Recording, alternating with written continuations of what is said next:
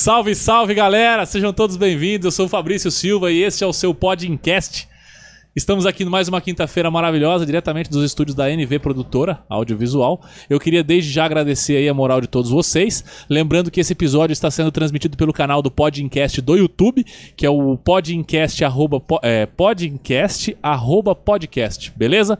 E através dos canais da TS Rádio no Facebook e TSTV no YouTube também. Então você que está assistindo aí pelo Facebook, aproveite, curte aí, aproveita e curte aí o, o, o, a página, tá? Compartilha com os seus amigos. Você que está aqui no nosso canal no YouTube também, se inscreva no canal que é extremamente importante pra gente, porque o algoritmo do YouTube entende que esse conteúdo tem relevância e isso faz com que a gente consiga trazer cada vez mais é, convidados de qualidade, cara, igual a gente sempre traz por aqui, beleza? Então conto com a moral de vocês aí, beleza? É, estamos aqui em mais uma noite bacana. Vamos falar de política, cara, e segurança pública também. Estamos recebendo hoje aqui o vereador e capitão PM Cuni. Seja bem-vindo, capitão. Muito obrigado por ter aceito esse convite aí. Ô, Fabrício, eu que agradeço aí, cara. É a primeira vez que eu tô participando dessa modalidade aí, podcast, né, cara? Pô, legal. É, essas inovações tecnológicas aí, a gente que é mais velho, a gente não tá. não acompanha muito essa evolução, mas é, eu acho bem bacana. Acompanhei alguns amigos que participaram de algum podcast, cara. Eu acho. É um mecanismo de você fazer uma entrevista de forma muito mais natural, né? Uma forma, através de um bate-papo mais... Descontraída, Meio né, que cara? informal, É. né, cara? A gente só tem que se policiar pra não falar algumas besteiras aqui. Às vezes a gente vai ficando tão relaxado aí que a gente acaba falando algumas... Tem que dar uma seguradinha. É, tomar cuidado às vezes até com o linguajar nossa aí e tal, mas... Não, cara, fica tranquilo. Obrigado por, por ter aceito mais esse convite. Aí, antes de continuar esse papo aí, eu preciso falar pra vocês nossos apoiadores, que é a SoftSat. SoftSat, cara, é uma empresa de segurança cibernética. É, os caras trabalham para deixar os seus dados mais seguro. É uma empresa que ela tem todos os protocolos para deixar o servidor da sua empresa mais seguro, para você não ser vítima aí de, de ataque de ransomware, ataque hacker, enfim. E além disso, eles são é, pioneiros na, na- na região na implementação da LGPD, que é a Lei Geral de Proteção de Dados que todas as empresas têm que se adequar. Então, fica atento, fica ligado. O contato vai aparecer embaixo aí. Tem o QR Code que tá na sua tela aí, ó. Aponta a câmera do teu celular para esse QR Code que leva você diretamente pro site deles e você é, vai conseguir lá manter o seu contato, tirar sua dúvida, fazer lá o seu o seu orçamento com o Fernando e com a rapaziada lá que são excelentes no atendimento, beleza? Um abraço, Fernando, um abraço a galera aí. SoftSat é a recomendação do podcast, hein? E falar também. Olha, rapaz, esqueci de pedir o torresmo no Edmar, hein? Edmar, bar do Edmar, rapaz, o torresmo do futuro aí, de frente pro cemitério ali em Mirassol. Impossível você não, não, não conseguir chegar até o bar do Edmar, cara. O Antônio Tenório aí, o nosso judoca aí paralímpico, teve aqui, comeu e falou, ó, torresmo, apelidou, né, produção? É o torresmo do futuro, porque fica de frente pro cemitério ali o bar do Edmar. ó, cara, torresmo padrão, é, bolinha de carne, língua recheada também. Então esses tira-gosto de boteco aí, eu falo que é frutos do bar. Isso foi boa, né, produção? Frutos do bar.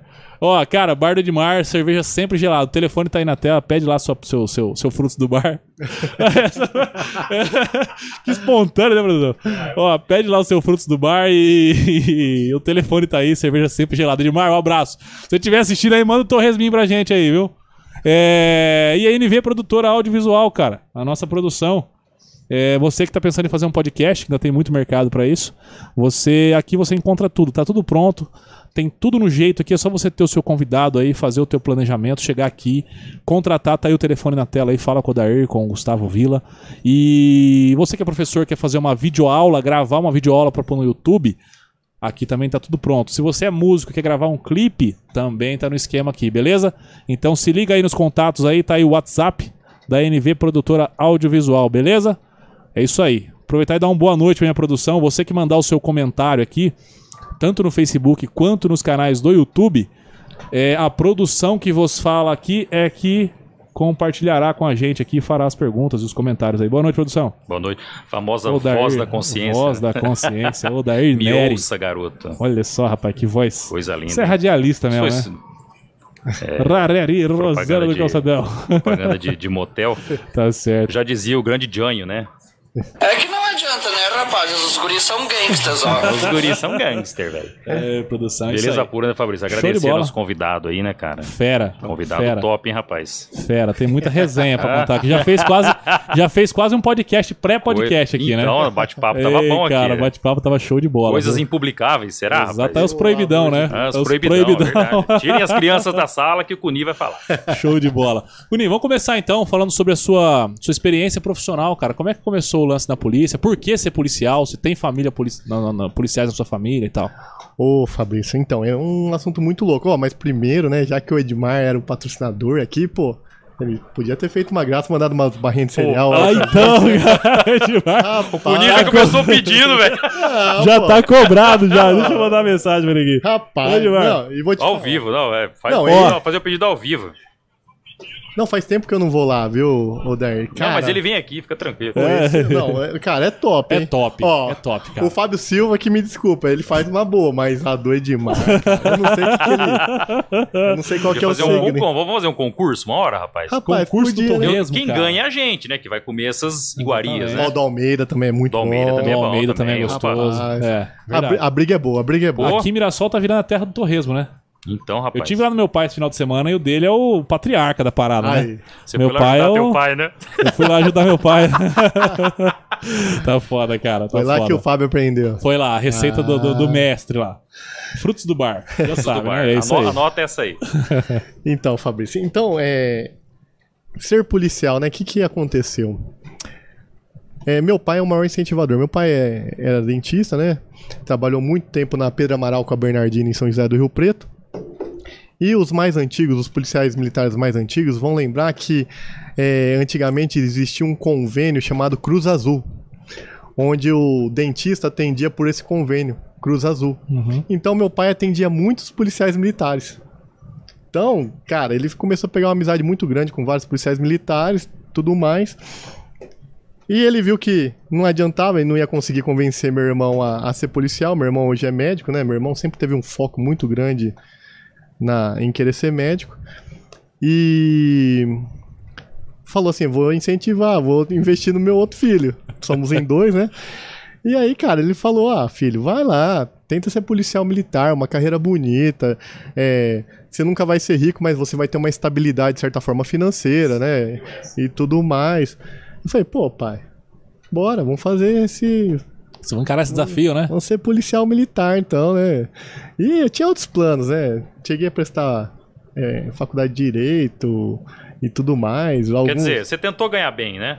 É, eu tentei ser alguém. tentei, tentei, tentei. Tentou alguma profissão É. que dê dinheiro, né? Mas aí acabei, meu, seguindo o gosto, né? O sonho do meu pai, né, cara? Foi tão bacana.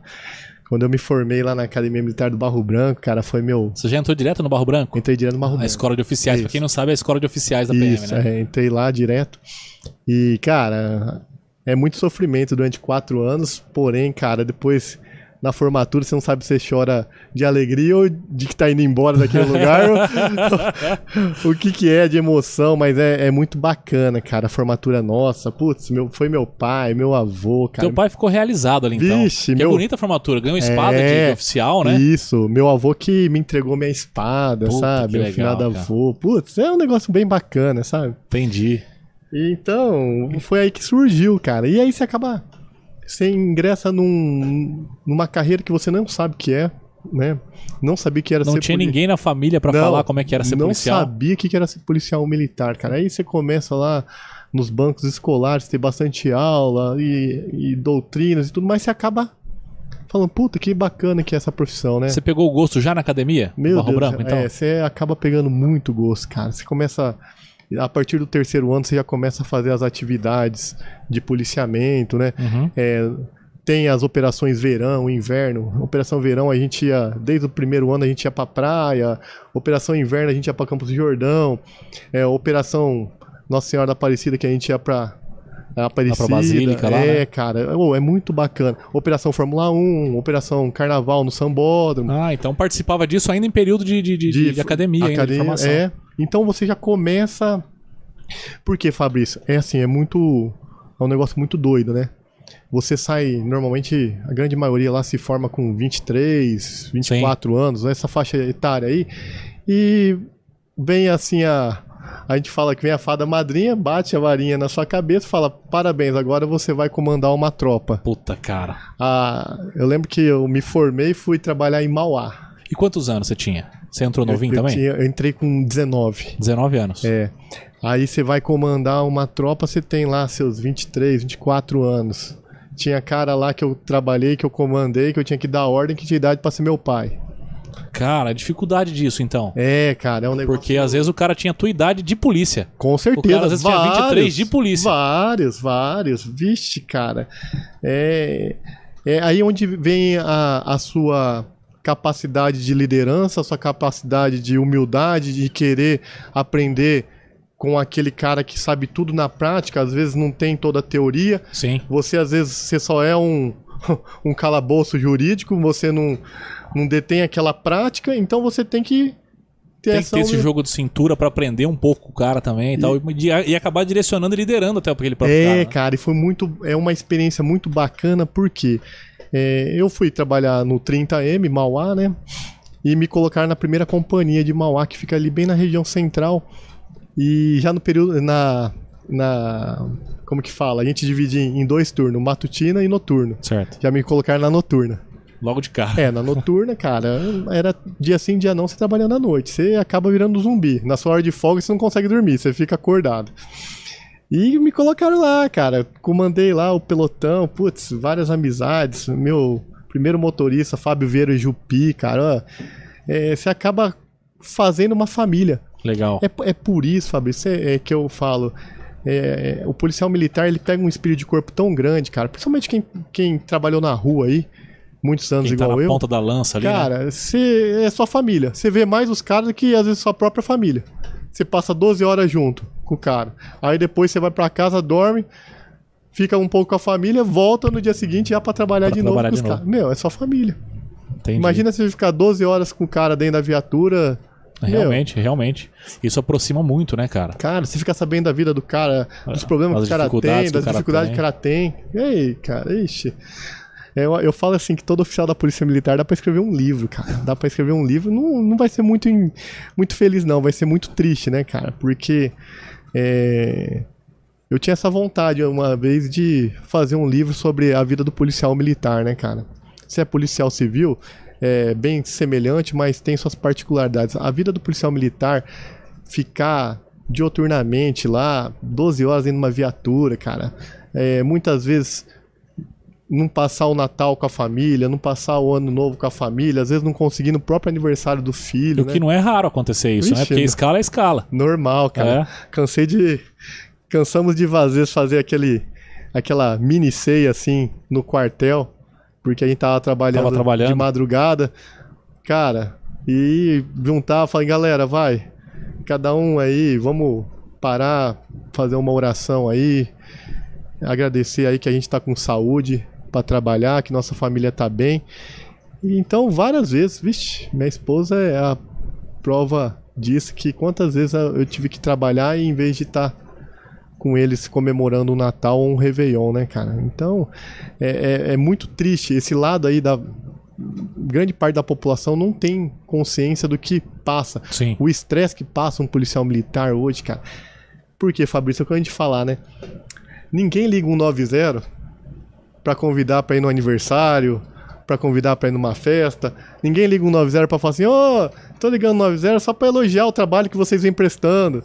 Normalmente quem liga o 90 é porque tá É precisando. só problema. Cara, ele tá com um problema seríssimo, ele precisa resolver aquele problema.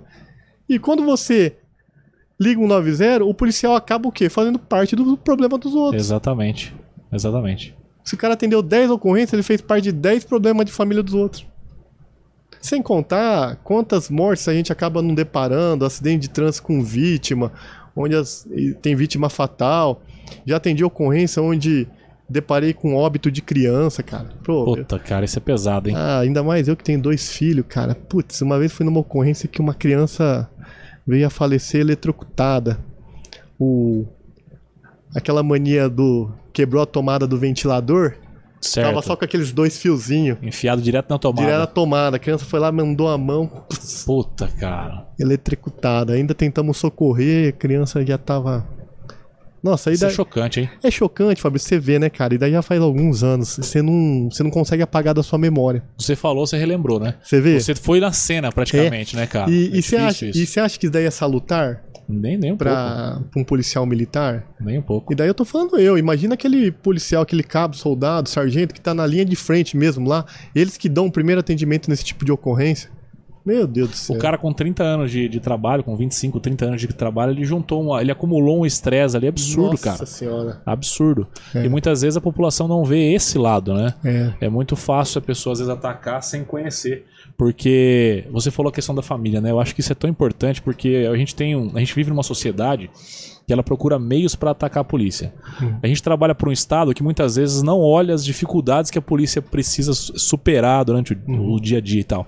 Então a gente tem que unir entre a gente mesmo, né, cara? Os policiais têm que estar junto é, entre eles mesmo para fazer as coisas acontecerem, né? Sim. Ainda nós estamos, eu fiquei 21 anos na polícia, né, Fabrício? Então, eu acompanhei assim numa evolução muito boa, é, de certa forma, da polícia de antigamente com a de hoje, né? Atual. Ainda deixa muito a desejar ainda, eu falo. Por quê? É, antigamente dificilmente a gente dava publicidade ou é, envi- encaminhava nota de imprensa de ações boas, de boas práticas da polícia militar, né? que a Polícia Militar desenvolve um rol de boas práticas, né?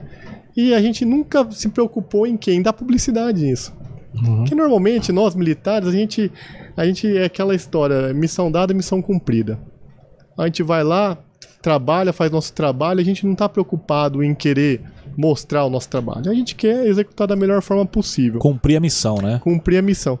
E, e- e nessa de cumprir a missão, foi o que grande parte da população não sabe o que realmente é a vida de um policial militar. Desse estresse que a gente passa. Ó, uma das preocupações maiores que, quando eu estava antes de entrar para a polícia, que a gente tinha, era o número de suicídio que tinha de policiais militares. E alarmante, né? É alarmante. É muito preocupante. Né? É, esse, esse meu motorista, Fábio Vieira Jupi, ele Ele foi vítima de suicídio. Caramba, É, cara. é, é muito triste. Eu não estava mais lá trabalhando com Sim. ele. Eu vinha saber por outros amigos aí. E o dado é absurdo, parece que é por. por eles têm os dados por, por dia, se eu não me engano, produção. Depois você consegue dar um Google aí e ver se. Qual que é a estatística de suicídio policial no estado de São Paulo? Se a gente acha esse número, porque é assustador, cara. É, É, assustador. eu, não, eu não tenho esses números em mãos, mas eu tenho amigos que trabalham justamente nessa parte de apoio psicológico. Psicológico. Que a, a Polícia Militar tem, Tem, policiais militares Tem. que. Nós temos hoje no nosso CPI 5, nós temos psicólogos lá. Cara, mas a demanda é grande, hein? A demanda é grande. E sabe o que, que acontece, ô Fabrício? Eu vou falar. Existe um paradigma muito grande na Polícia Militar, é, principalmente de. Ah, mano, psicólogo, ó, você vai, vai procurar ajuda de psicólogo, ó, você é isso. polícia, meu. Entre os próprios policiais, né? É, existe esse preconceito, né, meu? Do cara não querer uma ajuda. Ô, você é machão, velho. ô, Polícia raiz, meu. Antigão. É o rótulo que às vezes o cara fala, ó, se você tá procurando psicólogo, você tá louco. É. É, o cara coloca esse rótulo e nada a ver. Ou não- então você tá procurando psicólogo, você é fraco. Você é fraco. Entendeu? Entendi. Ô, Isso faz com que os caras às vezes não procurem essa ajuda. Cara, é aquela história, vai acumulando, acumulando, acumulando. Por trás daquela imagem de um cara duro, bravo, meu, o cara tá arrebentado cara tá por dentro. destruído. E muitas vezes a única saída que ele acha é a saída, é o suicídio. É ou suicídio, ou acaba o casamento dele, ou Se o cara afunda na se cachaça. afunda na cachaça. Cara, Puta, é difícil. ou é muito preocupante, muito preocupante esses temas, assim. É, eu fico feliz hoje, graças a Deus, que a Polícia Militar tá preocupada com esse tipo de assunto. Pelo menos antes de eu sair da polícia, tava muito preocupado, né? A gente acompanhava vários problemas aí de amigos aí de farda que estavam, a gente começa a perceber alguma alteração. Existe até uma uma ordem aí, não sei se ainda existe, para os próprios comandantes observar qualquer desvio Sim. de conduta, algum comportamento estranho de, por parte de algum policial, já conversar com esse cara, ver se você precisa de alguma ajuda, até mesmo de afastá-lo às vezes da atividade operacional, colocar tá. numa atividade mais Entendi. tranquila. É, é punk, cara. Entendi. É punk. Só quem trabalhou das 18 horas às 6 da manhã Sabe o que, que é isso, né? sabe o que, que é. E na rua, lidando ali com Na rua. a, a- com o mais complicado da sociedade. resolvendo o problema dos outros. Exatamente. Que assim, basicamente é isso, né? resolvendo A polícia militar, a polícia civil, inclusive, também só resolve o problema de terceiro. É, e eu acho muito engraçado, eu tava até debatendo esses dias com alguns amigos, né, cara?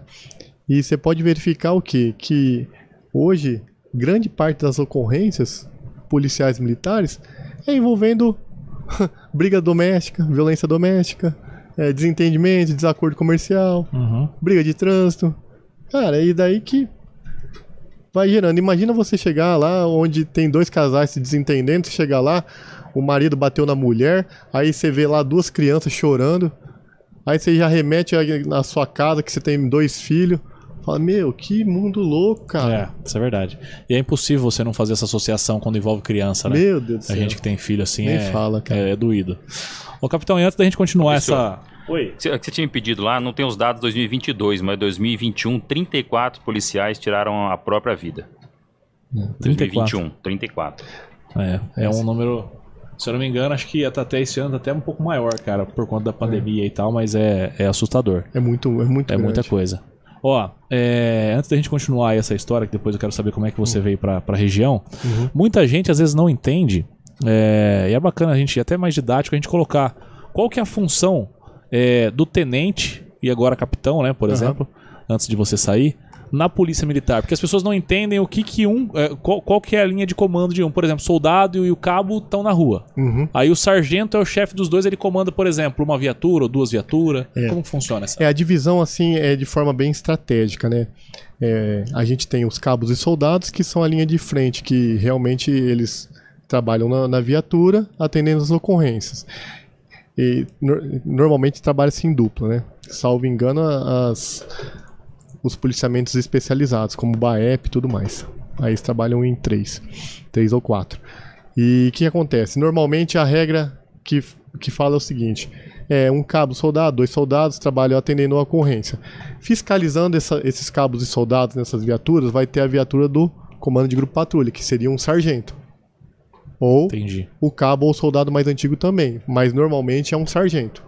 Que ele faz a fiscalização, ele tem, o, de certa forma, o dever. O policial, a dupla de soldado encostou numa ocorrência que em tese pode ser perigosa. Ele já encosta para apoiar, entendeu? E tudo mais. E aí, acima do sargento vem o tenente. O tenente ele já vai comandar todo o policiamento naquela região, em determinada região. Entendi. Entendeu? Por exemplo, você pega a região de São José do Rio Preto. É uma região grande e onde vão ter vários sargentos comandando é, determinados bairros. Certo. E aí vai ter um tenente que vai fiscalizar todos esses. Todos esses sargentos, Sargentos. aí. Entendi, entendi. A região de Mirassol é uma particularidade porque nós somos vários municípios. Aqui no, no, no, no, É. no 52, né? aqui, 52. 52 aqui, a gente abrange vários municípios. Nós pegamos desde Issem, a Paulo de Faria, né? Nossa. a Nova Granada, Cedral, pegamos todos os municípios ao entorno de São José do Rio Preto. Bonifácio também Bonifácio, parte, né? Bonifácio. Entendi.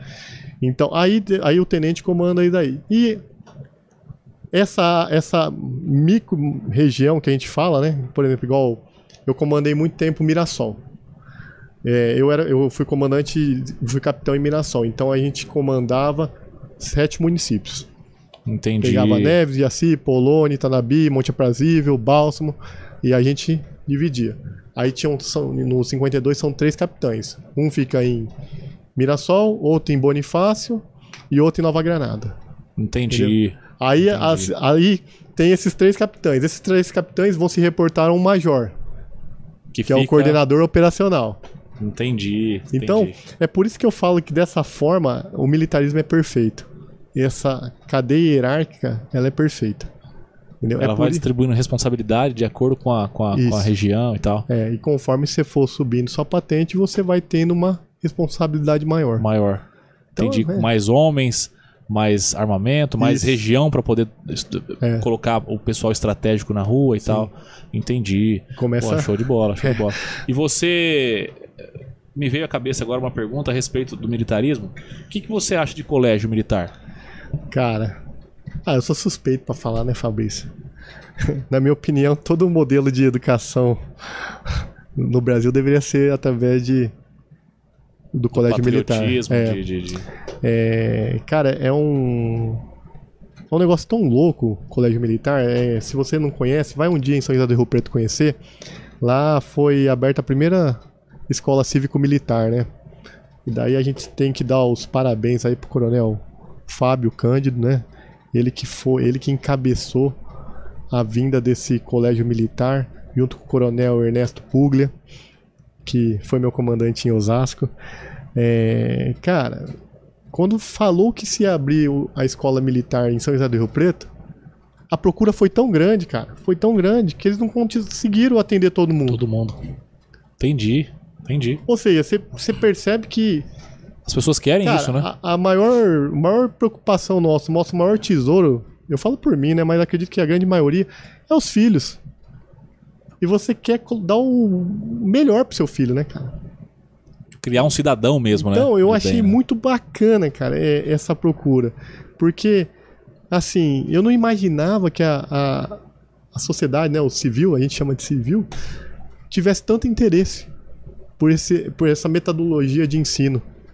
Bacana. Cara, mas é, é, é formidável, cara. Você vai lá, você vê as crianças entrando em forma, é tudo uniformizado, as meninas com o coque feito.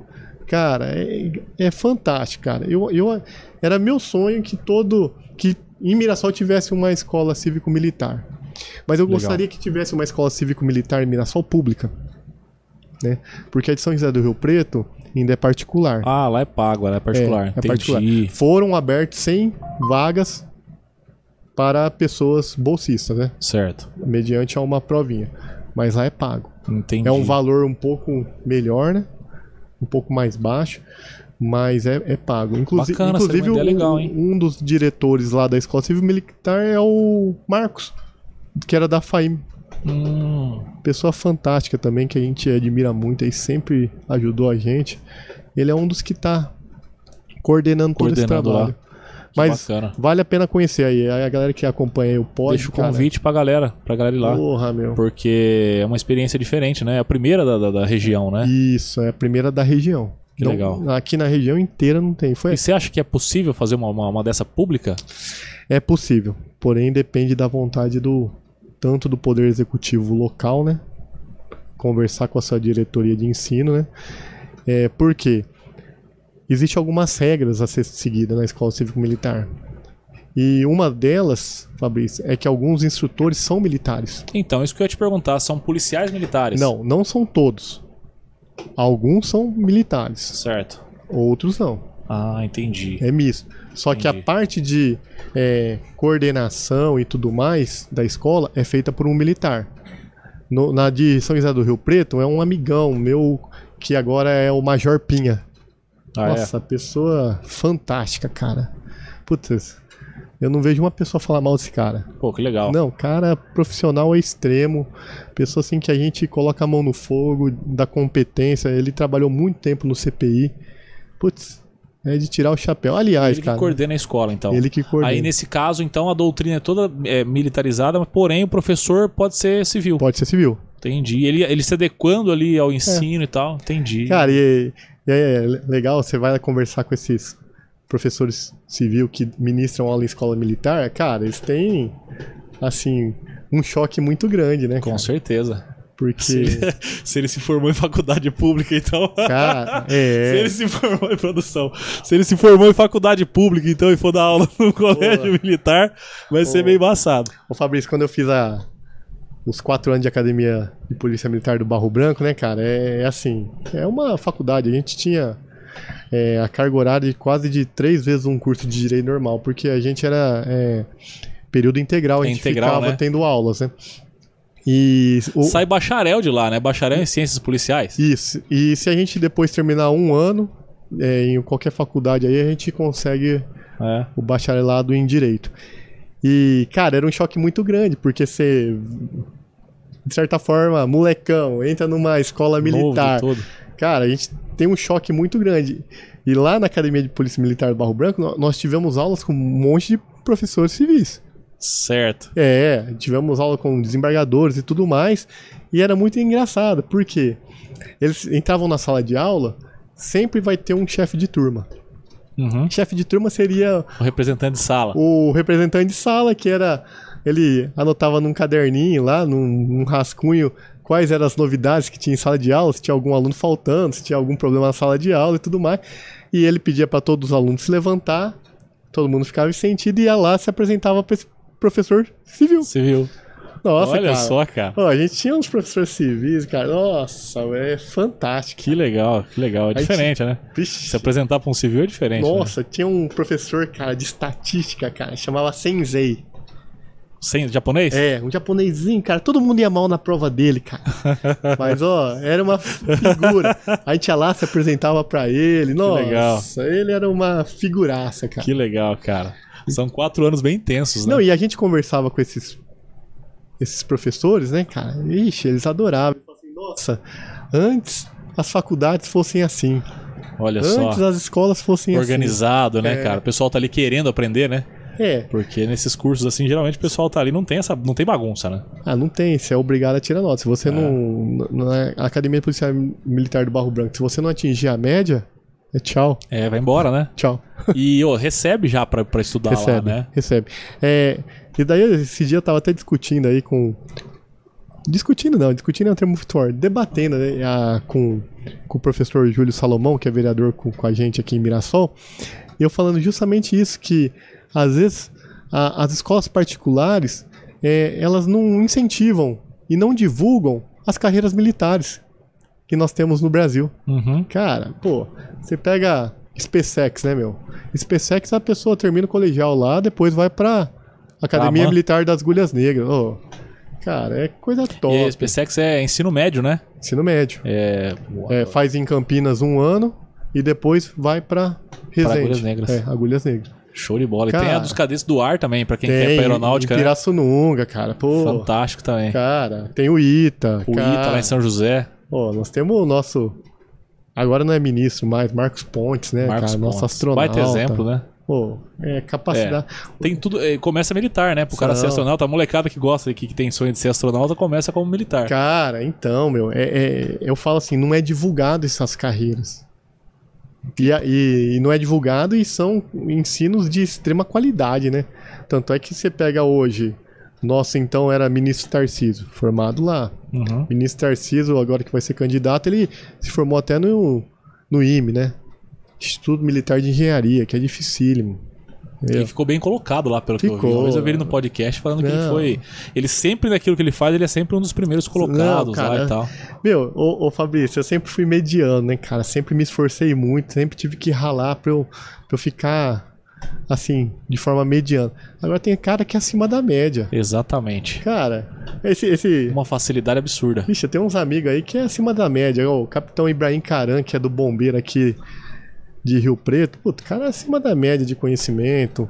Nosso, agora que vai comandar aqui Mirassol, irmão de turma meu, capitão Rafael Helena, Mirassolense. Ah, que legal. Cara, Ele é da, da mesma turma do Barro Branco ou não? da mesma turma que eu. Que Isso- legal. Cara, são pessoas assim. Enquanto eu tinha que ralar pra estudar, os caras, meu. Os caras tava lá, cara- abriu o livro meia hora, já Cara, tava os sabendo caras de são tudo top, meu. É Que uma legal. capacidade de. de de assimilar, Absorver conteúdo, né? Enquanto eu tinha que ficar ralando, ralando lá, os caras. Tanto é que Legal. são pessoas que, assim, eu tiro o chapéu, né, meu? Puta. Legal. E, e é, é muito bacana, Fabrício, Academia Barro Branco, porque você se forma numa turma muito grande, né? A minha turma é a Brasil 500 anos, né, cara? Meu, e é uma outra família que você tem. Você acaba criando novos irmãos, né? Sim. Porque imagina só, num alojamento você dormir com 30. Nossa, Imagina Realmente. a bagunça que não é. realmente. Hã? 30. E os trotes? Deus... Nossa, cara, é- era sensacional, cara. E era legal porque a Academia do Barro Branco pode entrar policiais que Já antigo, né? já antigo. Meu, eu lembro que tinha um, um amigão chamado Cardinale, cara. Ele quando entrou, ele entrou na minha turma de academia do Barro Branco, ele tinha quase idade pra ser meu pai. Caramba, cara. Ele já tinha mais de 25 anos de polícia. Nossa. O que você nem tinha de idade, ele já tinha Não, polícia. o cara era fantástico. Entendi. Era os paizão. Tinha o outro, cara, Sandro Silva, mano. Hoje é secretário de Segurança Pública de Rio Grande da Serra. Puta que Putz, legal, cara. cara. Esse daí era uma figura, cara. O cara trabalhou a vida inteira na rua, era sargento. Antes de entrar no Barro Branco, era sargento. Olha só. Trabalhou em Mauá. E aí ele contava as histórias e, puta, aí vai empolgando. Vai, fala, vai vibrando, né? Porque. Você começa a ver esse cara como um herói, né, meu? Caramba, que legal, Puta, cara. é- é- Cheio de referência, né? Porque você tá ali na academia, não sabe como é que é o trabalho na rua ainda. Tá, você... esse cara tem a bagagem toda. Meu, você né? é inocentão, você não sabe nem quem é ser polícia. Aí o cara começa a contar essas histórias e fala, nossa, meu, totalmente diferente do que eu, que eu tô ouvindo Legal. aqui. Pô, que legal. E ó, você falou a respeito da, da, da divulgação das carreiras militares, né? Por que, que você acha que isso não acontece? Então, cara, eu percebo. É igual eu canso de falar aí na, na tribuna, né, o Fabrício? É, tenho que agradecer todo dia a Deus que eu tenho condições de suprir as necessidades básicas dos meus filhos, né? Que é conseguir pagar uma escola particular, conseguir pagar um plano de saúde, uma alimentação e tudo mais, né? E eu percebo hoje que as escolas particulares elas estão muito com foco em alguns cursos, né, cara? Por quê? Hoje em dia, você fala assim, que profissão que é boa? Ser médico. Não é? Uhum. Filho, estuda e presta Parece medicina. que é tudo direcionado pra isso. É, né? estuda medicina, por quê, filho? Você nunca vai ficar sem emprego. Coisa que mais tem carência hoje, a gente toma por base a saúde pública em Mirassol. É médico. Né?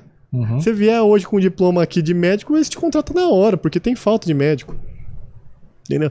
Então ficou essa. Se foco, criou, se é. criou isso, né? Na, ficou na uma visão, e a gente fala em túnel, né, cara? Então. E, e quando, na verdade, hoje tem tantas carreiras que podem ser promissoras, né? Cara, esses dias eu assistindo um filme.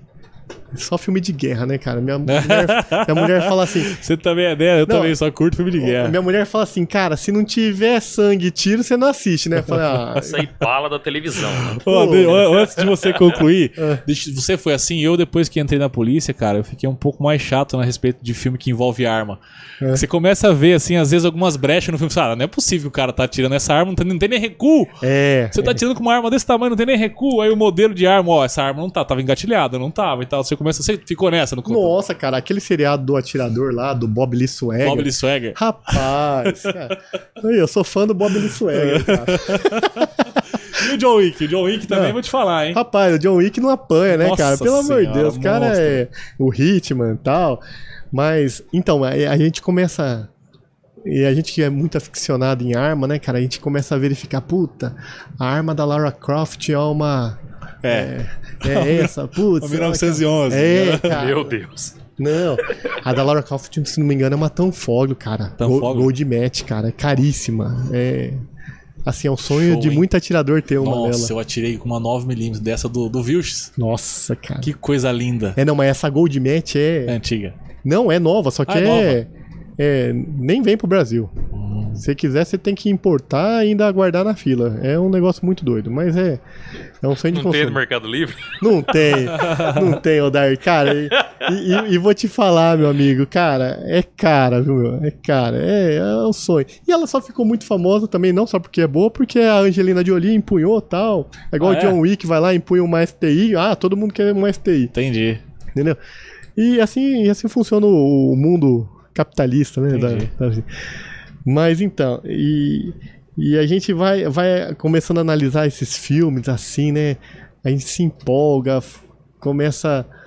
a Minha esposa fica brava que ela gosta de uns, umas séries mais. A gente é aficionado em série, né, cara? A gente é muito caseiro. A gente gosta de Sei. sentar, às vezes, lá no, no sofá e ficando assistindo série. Aí eu consegui convencer ela essa semana, a gente já começou a assistir o- os Vikings. Os Vikings. A última temporada dos Vikings. Meu Deus, é Nossa, violência gratuita, né, é. cara, aquilo lá. E nós terminamos de assistir, pô, mas é bacana. É né? insano, é muito bom. Nossa, Nossa. é muito bom. E tem aquela nova do, do Vikings lá, que foi a continuação. Já, foi essa que já assistimos também inteira. Já? É, é essa Que é o... Valharra lá, sei lá. Isso, isso mesmo. É Essa muito daí bacana. É boa também, né? Nossa, muito Nossa, eu curto esse tipo Excelente pra casal, né? É. Bem, É, então, é a criançada que eu acho que fica meio, né? Porque é violento pra Não, não, caramba, a né? gente já coloca as crianças pra dormir, a gente nem deixa, nem assiste esses. Nossa, porque é brutal pra caramba a série dos Vikings. Você assistiu, produção? Não, não, eu Nossa, é brutal, hein? não. Ainda não. Você não curte, né? A minha Tem cara de quem não gosta muito de série. Não, eu não, eu não, Ah, é? É. não sei, não. Ó, o Game of Eu Thrones você na assistiu. sessão da Assisti. tarde. Também é violência atrás É. violência, né? Ah, Fabrício, é difícil essas séries assim, um pouco mais de ação que eu não assisti, né? Ah, é? É. Aí tem umas lá que minha esposa assistiu lá, Lúcifer, esses negócios aí, não, aí não dá, né? Aí deixa, Entendi. deixa ela assistir sozinha. é, Entendi. aí não dá, aí pra mim eu já. Não, eu gosto também, cara, dessas séries aí. O Vikings é uma das melhores que eu assisti. Em produção, tá recomendado pra você aí, viu, cara? Vikings. Vikings, o Ragnar Lothbrok.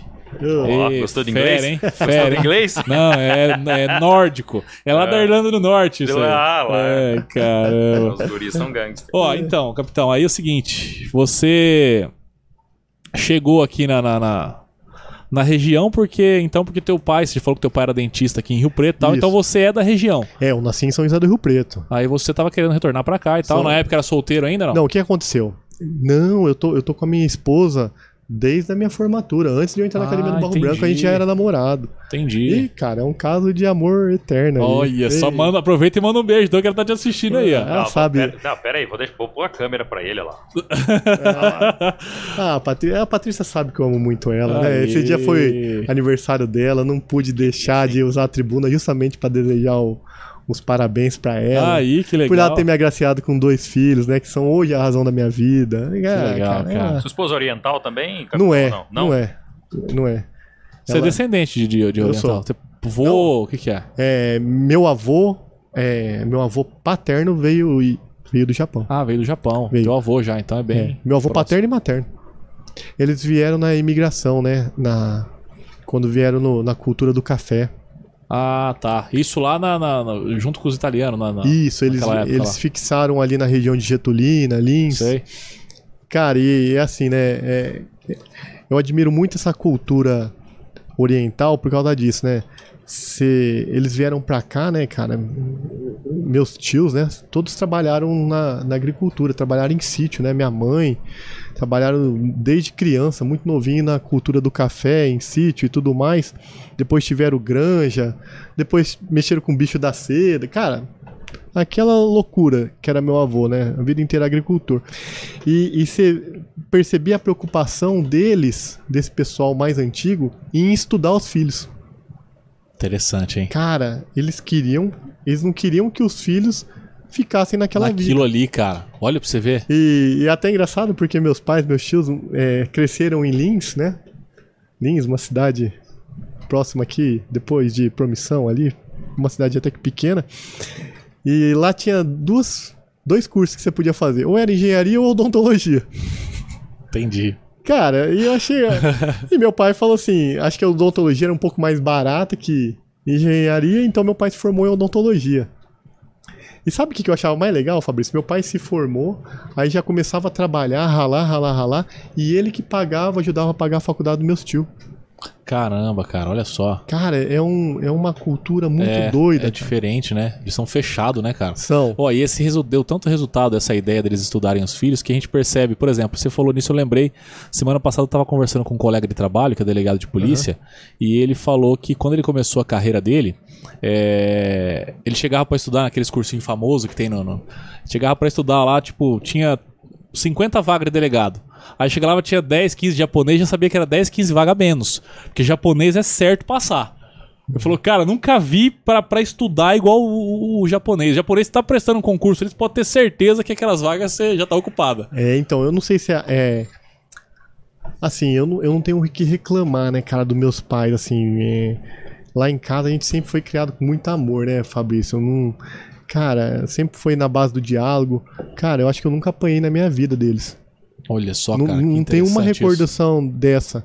Eles eram sérios, sabe? Bem severos. Sabe cobrar e É. tal, mas. É, eles falam assim, você tem que estudar pra ser alguém na vida. Então, cara, eles cobravam muito os estudos. Tanto é que é, meu irmão passou na faculdade de medicina em Londrina, passou na faculdade de medicina em São José do Rio Preto. Uhum. E eu que era um pouco mais relaxado e consegui depois passar na academia do, do Barro Branco. Ah, a produção tá colocando um som aí de um samurai aí, velho. Trilha sonora pra contar a história. Mas você sabe, ô, ô, ô, Fabrício, é o que eu canso de falar. Essa base familiar, né? Essa educação familiar de berço que eu acho que fez a comunidade japonesa ter certo êxito Sim. na vida. Entendeu? É coisa que a gente percebe depois que eu comecei a trabalhar, principalmente na periferia de São Paulo, do ABC, como que é diferente. essa, essa cultura. E é milenário isso, né? É, cara. Tipo, os pais aprenderam com os avós, com os bisavós e por aí vai, né? É, ah, tanto é que é, minha avó, minha finada avó, ela faleceu de com Alzheimer, né, cara? E é tão engraçado que a responsabilidade é pro filho mais velho. Ah, é? É.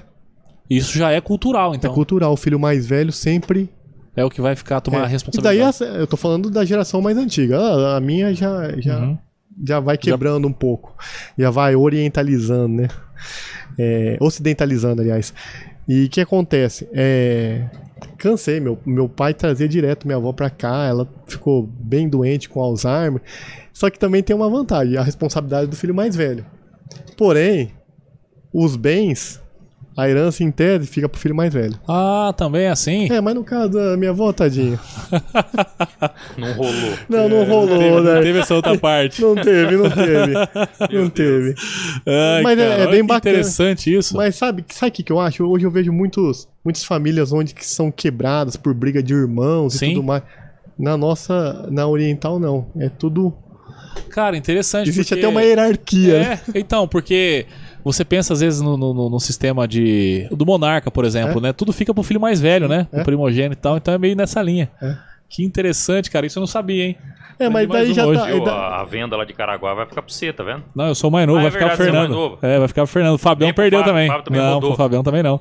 já tá lá tomando posto já o, o- o Fernando, meu irmão. Já tá por lá, lá, já, já. começou a, a montar a loja de, tele, de- Tem uma loja de eletrônica lá em Caraguá também, uma Caraguá e uma Ilhabela. Eletrônica Beira-Mar, você que tá no litoral e precisa consertar aí, ó, já fica o jabá. Ele já começou a colocar umas televisão no fundo da adega lá, cara. Eu tô achando que ele já tá, então. Tá esquematizando figuraça, lá. né? Produção, quer mandar um abraço pra galera aí? Vamos lá, tem bastante Participação gente do aqui, ó. pessoal aí, já aproveita o lá. gancho aí, pô. Nosso Vamos convidado tomar uma água aqui. Quem está no Facebook da TS Rádio, cadê aqui? ó? O Sérgio Dourado da Silva. Sérgio tem o bigode mais sexual de Mirassol. Coisa linda. Ele é taxista, rapaz. Cadê? O Daniel Henrique. Daniel, ó, fala, pa- é, fala pro Cuni fortalecer na festa da Fúria. A Fúria teve aqui Show, a passada, né? Fúria. Um abraço pra Fúria aí. É, sabadão vou assistir um jogo com a Fúria, hein? Coisa linda. É, boa noite, vereador Cuni, ligadinha por aqui. A Reni Jansen. Ah, não, não me obriga a falar esse sobrenome, não, Reni. Stan Stachicini, é isso? Isso. Ah, colabora aí, capitão, é isso mesmo? Uhum. Coisa linda. Vamos ver aqui agora, Fabrício. Eu tenho aqui no Facebook do Encast, ó. Tem, vamos lá. O Washington Luiz dando boa noite aqui. Eletrônica Beira-Mar, aqui que é meu irmão. Acabei de fazer o, o comentário pra ele aí. A Franciele Talharo, beijão, tá falando aqui, ó. Boa noite. O Heitor tá assistindo hoje. Beijo, filho. Você deve ter dormido já. Porque essas horas já tá na hora de você dormir. Se não tiver, vai dormir, hein, cara. Ó, Thiago Barbosa, boa noite. É, Ricardo Longo, boa noite, boa entrevista, valeu, obrigado. O Flávio Pradella também mandando um abraço pro Cuni. Opa. Flávio Pradella, que trabalhou acho que em Mirassol, na delegacia. Rogério Padioro, Padioro, é assim que pronuncia, será? Ouro. Então a galera com Padioro, mandando um é abraço, aí. grande pessoa. Rogério é organizador de rally. Rally do bode. Rally do Eu- bode, cara. Ah, Pô, é cara, legal. fantástico esse rally, cara. Esse rally, é, eu até faço divulgação, ajudo a, a galera aí. É, é feito pela maçonaria. Compete também ou Que não, legal, cara. Ah, eu já tentei, Odar, mas eu me perdi. Putz. É, fui, fui, fui participar uma vez de um rally, fui, me Mas perdi. é, é rally é, é a É pé ra- ou é de carro? Não, Não, é, é- rally de regularidade, de, de carro. De carro carro. mesmo. Ah, tá. E sabe o que é o mais bacana, Fabrício? Toda esse, essa renda arrecadada nesse rally é destinada para alguma entidade. Pô, que legal, cara. Cara, é e sensacional. aqui em Mirassol, na região? Não, é em São José do Rio Preto. Em Rio Preto. Aí acaba pegando as regiões. Pelas, né? pelas, É. pelas estradas de terra aí e tal, né? Isso. Mas o, o principal, cara, que é uma forma de você interagir as pessoas e fazer o bem ao mesmo tempo. Reunir o pessoal É. e também fazer. E, e geralmente é uma vez por ano que rola isso aí, será? É, tinha duas edições, né? An- an- Antigamente, cada. Tinha duas lojas maçônicas que faziam. A Luz do Universo fazia um Certo. e a loja Ágata. Ágata e Rio Pretense também fazia um. Atualmente, acho que somente a Ágata e Rio Pretense do Tá fazendo. Rogério Pai de Ouro que tá fazendo. Entendi. Cara, Pô, mas- que legal, cara. Cara, é um trabalho sensacional Que bacana. que merece a atenção de todos. E é legal porque Eu nunca tinha participado, nem sabia o que era rally. Comecei a entender do rally quando participei a primeira vez. Aham. Cara, mas é muito divertido. é, mu- ah, deve ser divertido. é mais uma confraternização do que uma competição. do que competição, né? Putz, Eu sensacional. imagino que a resenha depois do rally deve ser legal, né? Porque o que deve ter atrapalhado nisso aí, meu. Nossa, teve um ano que eu fiquei é, ajudando eu e nosso amigo alemão, cara, que tem uma oficina ali na Avenida México. Ele é jipeiro, ralizeiro antigo. E a gente era o limpa-trilha que a gente chamava. Ah, é? A gente ia por último, quem ia quebrando os carros ou ficando atolado, a gente ia socorrendo. Tem essa função, então, no Tem- rally? tem- e tem gente que se perde. A gente pegava, ó, você tá perdido, é pra lá. É pra lá, entendi. Puta, é muito bacana. Cara, e, e daí vai criando uma união, uma brincadeira, legal, uma cara. farra. Local de fazer amizade também, então. Putz, cara, sensacional. Puta, que legal. Que legal. Então, bacana. Fica aí ó, pra galera que tá acompanhando aí. Rally do bode, cara. Não sei. Será que deve ter Instagram? Tem. Manda pra Tem gente Instagram. aí que a gente, a gente passa pro aí, a pessoal gente aqui, ó. aqui.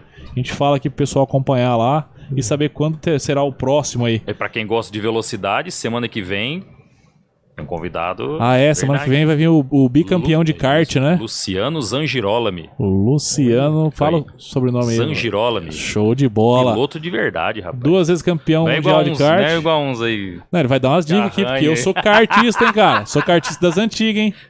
Pista de Caraguatatuba lá, eu sou. Fábio Silva só come poeira. Ele fala que é o pai, mas o Fábio Silva Deus, é. Dá uma briga boa. Eu hein? ponho ele no bolso. Só corre os dois, capitão. Ah, é? É, É. de triciclo ainda.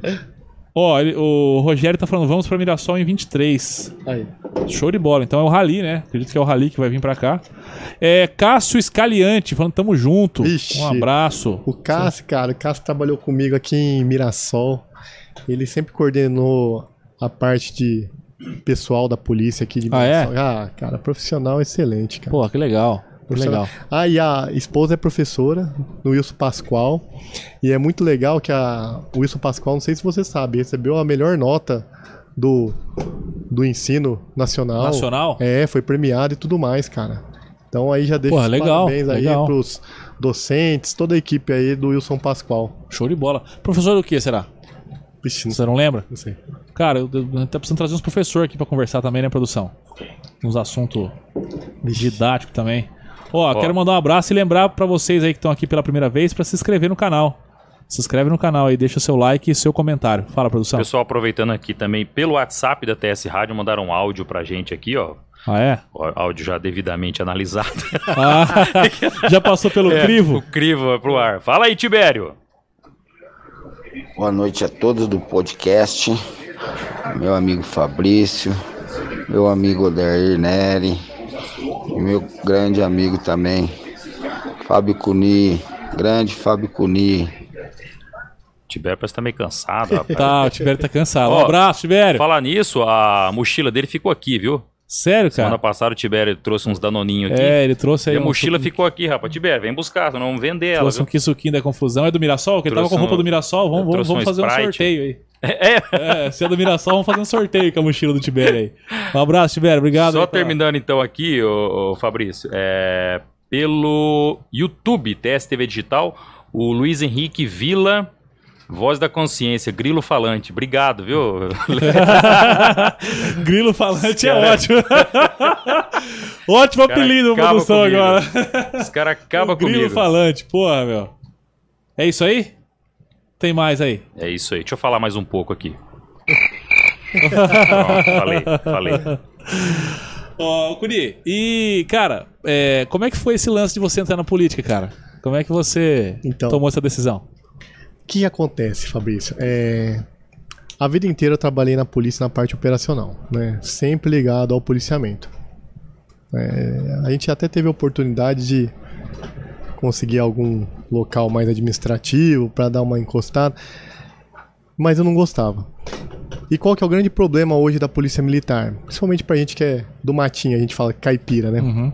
Na capital a gente fala pros, cali- pros amigos lá de turma, não, a gente é do matinho, a gente é caipira. E o que acontece? Toda vez que você é promovido, igual quando eu fui promovido a capitão, não tinha vaga aqui na região. E aí você fui trabalhar em Osasco. Fiquei um ano e meio lá. Uhum. E você vai pra esse local, você não sabe quando que você vai voltar. E aí você fica naquela incerteza, putz, levo a família, não levo? Mais uma pressão psicológica pro policial. né? Cara, e você fica longe da família, cara. A família, quer queira, quer não, é o alicerce do, do homem, né, cara? E, e aí eu fui ficar. Fui trabalhar em Osasco. Trabalhei na terceira companhia de Osasco, cara. Região central, onde pega a área do shopping e tudo mais. E é uma realidade totalmente diferente, cara. Putz, lá os nossos índices criminais estouravam, meu. Cara, é, roubo é rodo, cara. Uhum. Lá de manhã, 6 horas da manhã, o pessoal tá parado no ponto de ônibus, passa dois motoqueiros, faz um limpa em 10 celulares numa boa. Entendeu? E, e é um clima tenso, né, meu? É outra realidade aqui. A gente mora no paraíso e não sabe. E aí o que aconteceu? É, tava ficando já, de certa forma, com 20 anos de polícia, né? A gente fala, né? Completou a sexta parte, tá ficando antigo. E já ia iniciar a, a caminhada para ir a Major. E daí é outra coisa que pesa, porque eu falei, putz, meu, e agora? Se for promovido a Major, vou poder parar em outro lugar. Outro lugar longe daqui Só. Deus sabe quando. Tanto é que teve colegas que eram do interior acabaram indo pra capital, já falaram assim: ah, vou ficar aqui, vou permanecer aqui, já levou a família. Entendi. E, cara, em termos de qualidade de vida, principalmente a gente que lida com essa área de segurança pública, cara, a gente sabe que o interior ainda é muito mais seguro que a grande São Paulo. Eu não queria isso pra minha família. Aí eu falei assim, não, vamos. Vamos tentar. é, ver outra forma, né? E, cara, você é policial civil, você sabe, né, cara? A gente, a gente é cumpridor de ordens, né? É, ainda mais no militarismo, onde a gente segue uma hierarquia muito grande, né, cara? Onde hoje quem manda é o secretário de Segurança Pública, manda na Polícia Militar, né? E a gente tem um comando geral, né? Um coronel, que é o comando geral, porém, quem dá as coordenadas é um secretário de Segurança Pública, é um cargo político. Né, cara? E muitas vezes a gente ia, eu falo assim que durante 21 anos eu nunca engoli tanto sapo na minha vida e tive que falar assim, senhor, né, cara? Por quê? A gente cumpre ordens. Sim. Independente da gente é, achar que aquela ordem é errada, a gente cumpre ordens. Nosso regulamento manda a gente cumprir ordem. Então a gente começa a desanimar um pouco. Começa a- algumas começam a pagar algumas missões pra gente, impor algumas missões que a gente fala assim, ô, mas calma aí, daí não é função de polícia. né? A gente começa a fazer funções que não são da polícia militar. Eu vou te dar um exemplo, escolta de preso. Tem a Secretaria de Agente, Agente Penitenciário, SAP. a SAP. Só que quem faz a escolta de preso aqui na região é a Polícia, Militar. Entendeu? Sim. É, é um negócio Pega muito... o serviço de outra secretaria. Outra secretaria. É, tem algum detento internado no HB. Quem fica lá na porta, até o, detento ter alta, o preso ter alta, é um policial é o militar. policial militar. Então a gente começa a, a- a abraçar algumas funções que não são particularidades da polícia. E a gente cumpre essas missões porque é ordem. Uma ordem política. Quando você sabe muito bem que hoje nossas polícias são sucateadas. A defasagem de efetivo, eu falo, não sei a Polícia Civil, mas acredito que seja igual. Mas a defasagem de efetivo é muito É, grande total. muito grande, principalmente no interior. E por que é grande no interior? Porque os índices criminais nossos são baixos. Né? Então, você começa a ficar meio desiludido, Entendi. né? Aquela, aquela garra, aquela vontade que você tinha de trabalhar, às vezes você deixa de fazer o policiamento para fazer outras atividades, né? Ah, vou te dar outro exemplo. Prova do Enem. A polícia militar tem que escoltar as provas do As Enem provas. as provas do Enem. A gente vai até no correio, escolta a viatura do correio que vai distribuir em todas as escolas. Todas as escolas. É função de polícia, é isso? Acredito que não. A, a eleição, as urnas, Mesma coisa. mesma coisa. A polícia inicia a distribuição das urnas, tem que permanecer um policial militar dormindo, às vezes em escola. Olha só que absurdo. Dorme em escolas, Pra poder fazer a segurança da urna. aí depois que terminou a eleição, faz a escolta das urnas. Entendi. E daí é função de Entendi. polícia? Começa a ficar Porque você vai desviar aquela, aquela, aquela finalidade que é combater o crime, Sim. uma polícia é, ostensiva Isso, e preventiva. e preventiva, É. praticamente vai ficar desviada essa função. Desvia. Total. Desvia. E o que acontece? A população começa a reclamar, começa a criticar a polícia. Ué, mas cadê a polícia? Oh, mas oh, eu liguei faz Duas horas a polícia não veio. É. Ah, perturbação de sossego aqui, ó. O vizinho tá com som alto, tarando, eu liguei a Cadê polícia a não veio. É.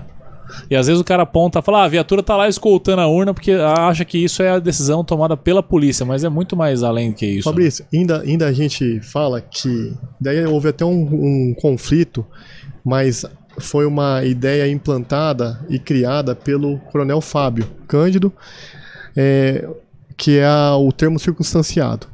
O que, que seria o termo cir- circunstanciado? A polícia militar chega numa ocorrência nos crimes de menor potencial ofensivo. Vou te dar um exemplo clássico que é o que mais a gente pegava aqui na região: perturbação do sossego, que tem muito, é porte de entorpecente, né? O, o, 28. o moleque com baseadinho. O que, que a gente fazia com o termo circunstanciado, que a gente chamava?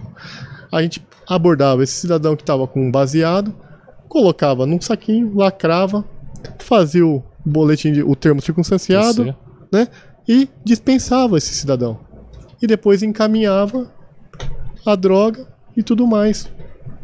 O E Rio. Preto foi, foi uma das primeiras cidades do interior a fazer Foi, isso. foi a né? região de Rio Preto. Pra fazer um, um projeto piloto ali e tal, né? Foi, foi um projeto piloto de. Cara, Por que será que não deu certo? não deu certo porque é, houve o boicote por parte de alguns coronéis da Polícia Militar de São Paulo, que entendia que daí não daria certo. Houve um boicote por parte de alguns delegados da, Da Polícia, Civil, Civil. que falavam que a gente estava Pegando o serviço da Polícia serviço Civil. deles. Só que, cara, pra quem tá na linha de fogo, pra quem tá na linha de frente, se você pegou, perguntar pro escrivão, pro investigador, cara, isso daí era uma maravilha. Porque o que, que hoje a Polícia Civil faz? A gente pega uma ocorrência, apresenta na delegacia, Na central de flagrantes. principalmente os crimes de menor potencial ofensivo, né? Nada mais, o escrivão vai pegar o nosso boletim de ocorrência e o quê? Transcrever para um boletim da Polícia Civil, né? Sim. Ou seja, faz os dois serviços, faz dois serviços do mesmo assunto. Pega o BOPM e transforma em BO da Polícia Civil. É. E o TC já economiza. é, o TC, por exemplo, nesse caso, né? Eu não cheguei a pegar essa Ah.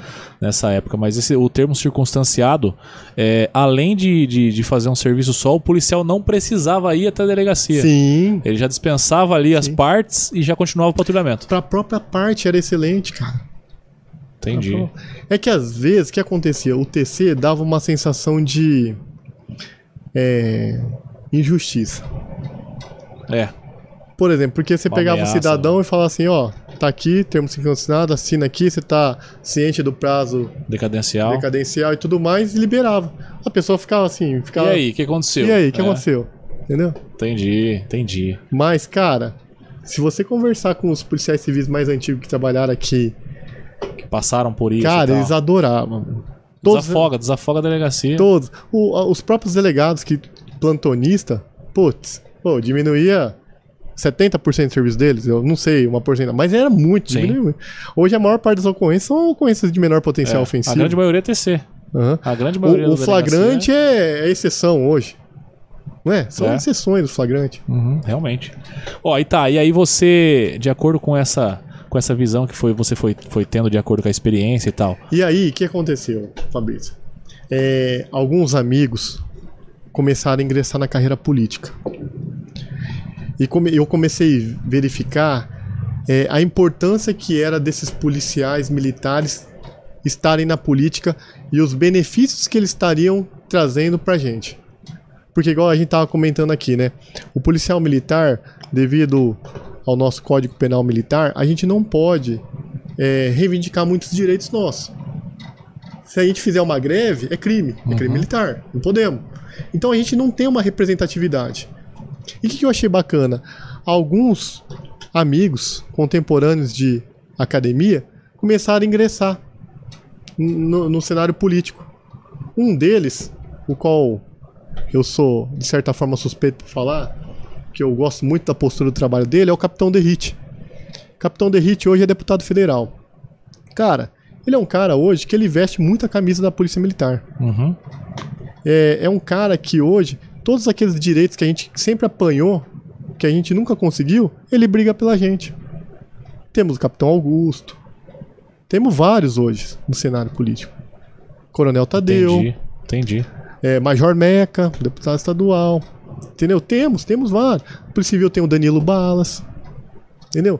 Então, é, é, com a onda bolsonarista, houve, houve, a população foi engraçada até.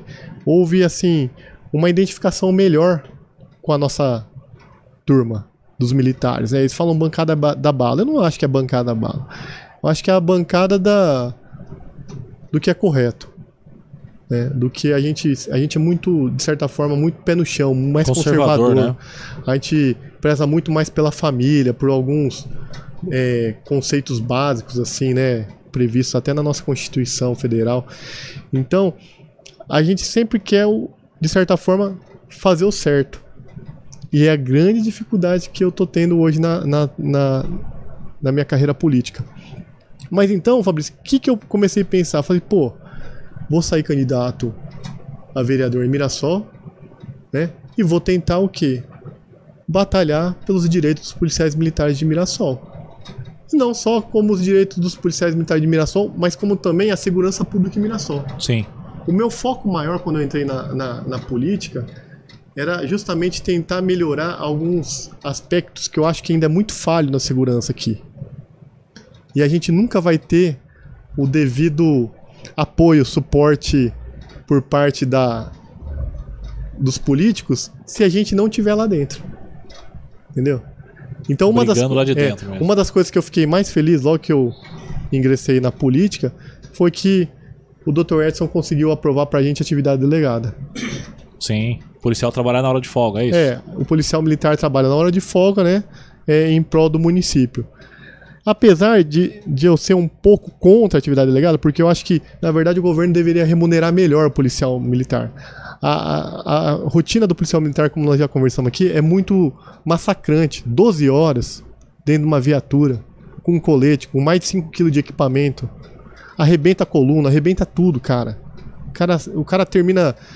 Ele aposenta, a saúde dele tá totalmente comprometida. Sim. É só você pegar. A gente tem um grupo aqui de policiais veteranos aí. Meu Deus do céu. Todo mundo É. tem alguma particularidade. Meu Deus do céu, parece que o cara trabalhou na roça. Já aí. tá todo mundo, os comentários aí, falou, conheci um médico bom pro joelho. Conhecido. A, a gente, agora fa- é assim, a gente fala que andou muito tempo de pneu murcho em estrada esburacada, né, cara? Judiou, judiou. Rapaz, Ó, e você, mas é realmente, cara, eu tenho esse ponto de vista a respeito da atividade delegada também, porque eu acho que é a legalização do bico, É. do policial, porém eu acho que é, tá falando assim pro policial, ó, vai trabalhar na tua hora de folga, É. vai trabalhar naquele momento que você tem que ficar com a tua Sim, família, sim. e não vai remunerar ele realmente pelo trabalho dele. Foi né? uma forma do governo suprir os baixos vencimentos. Sim. É. É, e o policial continua trabalhando em horário totalmente... Continua trabalhando. Tem policial militar, cara, que a gente acompanha. O cara saía, às vezes, do turno de 12 horas, já emendava uma atividade delegada ou uma DG e tudo mais. Sim. Inclusive, é, foi agora aberto para a Polícia Civil fazer, né? Atividade delegada. Foi.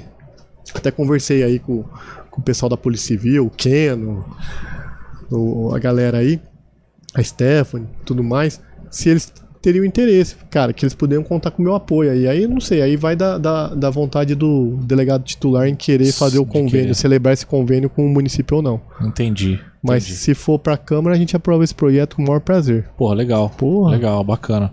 E a respeito dessa, uma outra opinião que eu queria, queria saber o teu posicionamento. É, e guarda municipal, o que, que você acha disso? A guarda, Pro muni- município. a guarda municipal, cara, é assim. Eu, eu estive mês passado, fui, fui visitar, conhecer a guarda municipal de São Caetano. Cara, São Caetano é uma cidade, acho que tem 160 mil habitantes. Primeiro mundo. Primeiro mundo. Fui conhecer a guarda municipal de lá. Ela é muito mais bem equipada do que a polícia militar. O efetivo dela deve dar três vezes mais que o, O da Polícia Militar no município. Entendeu? E equipamento também, eles estão investindo forte nisso, né? Cara, eles monitoram a cidade inteira, eles têm uma sala de situação. É daí que eu gostaria de um dia implantar aqui em Mirassol, uma sala de situação, a cidade inteira monitorada.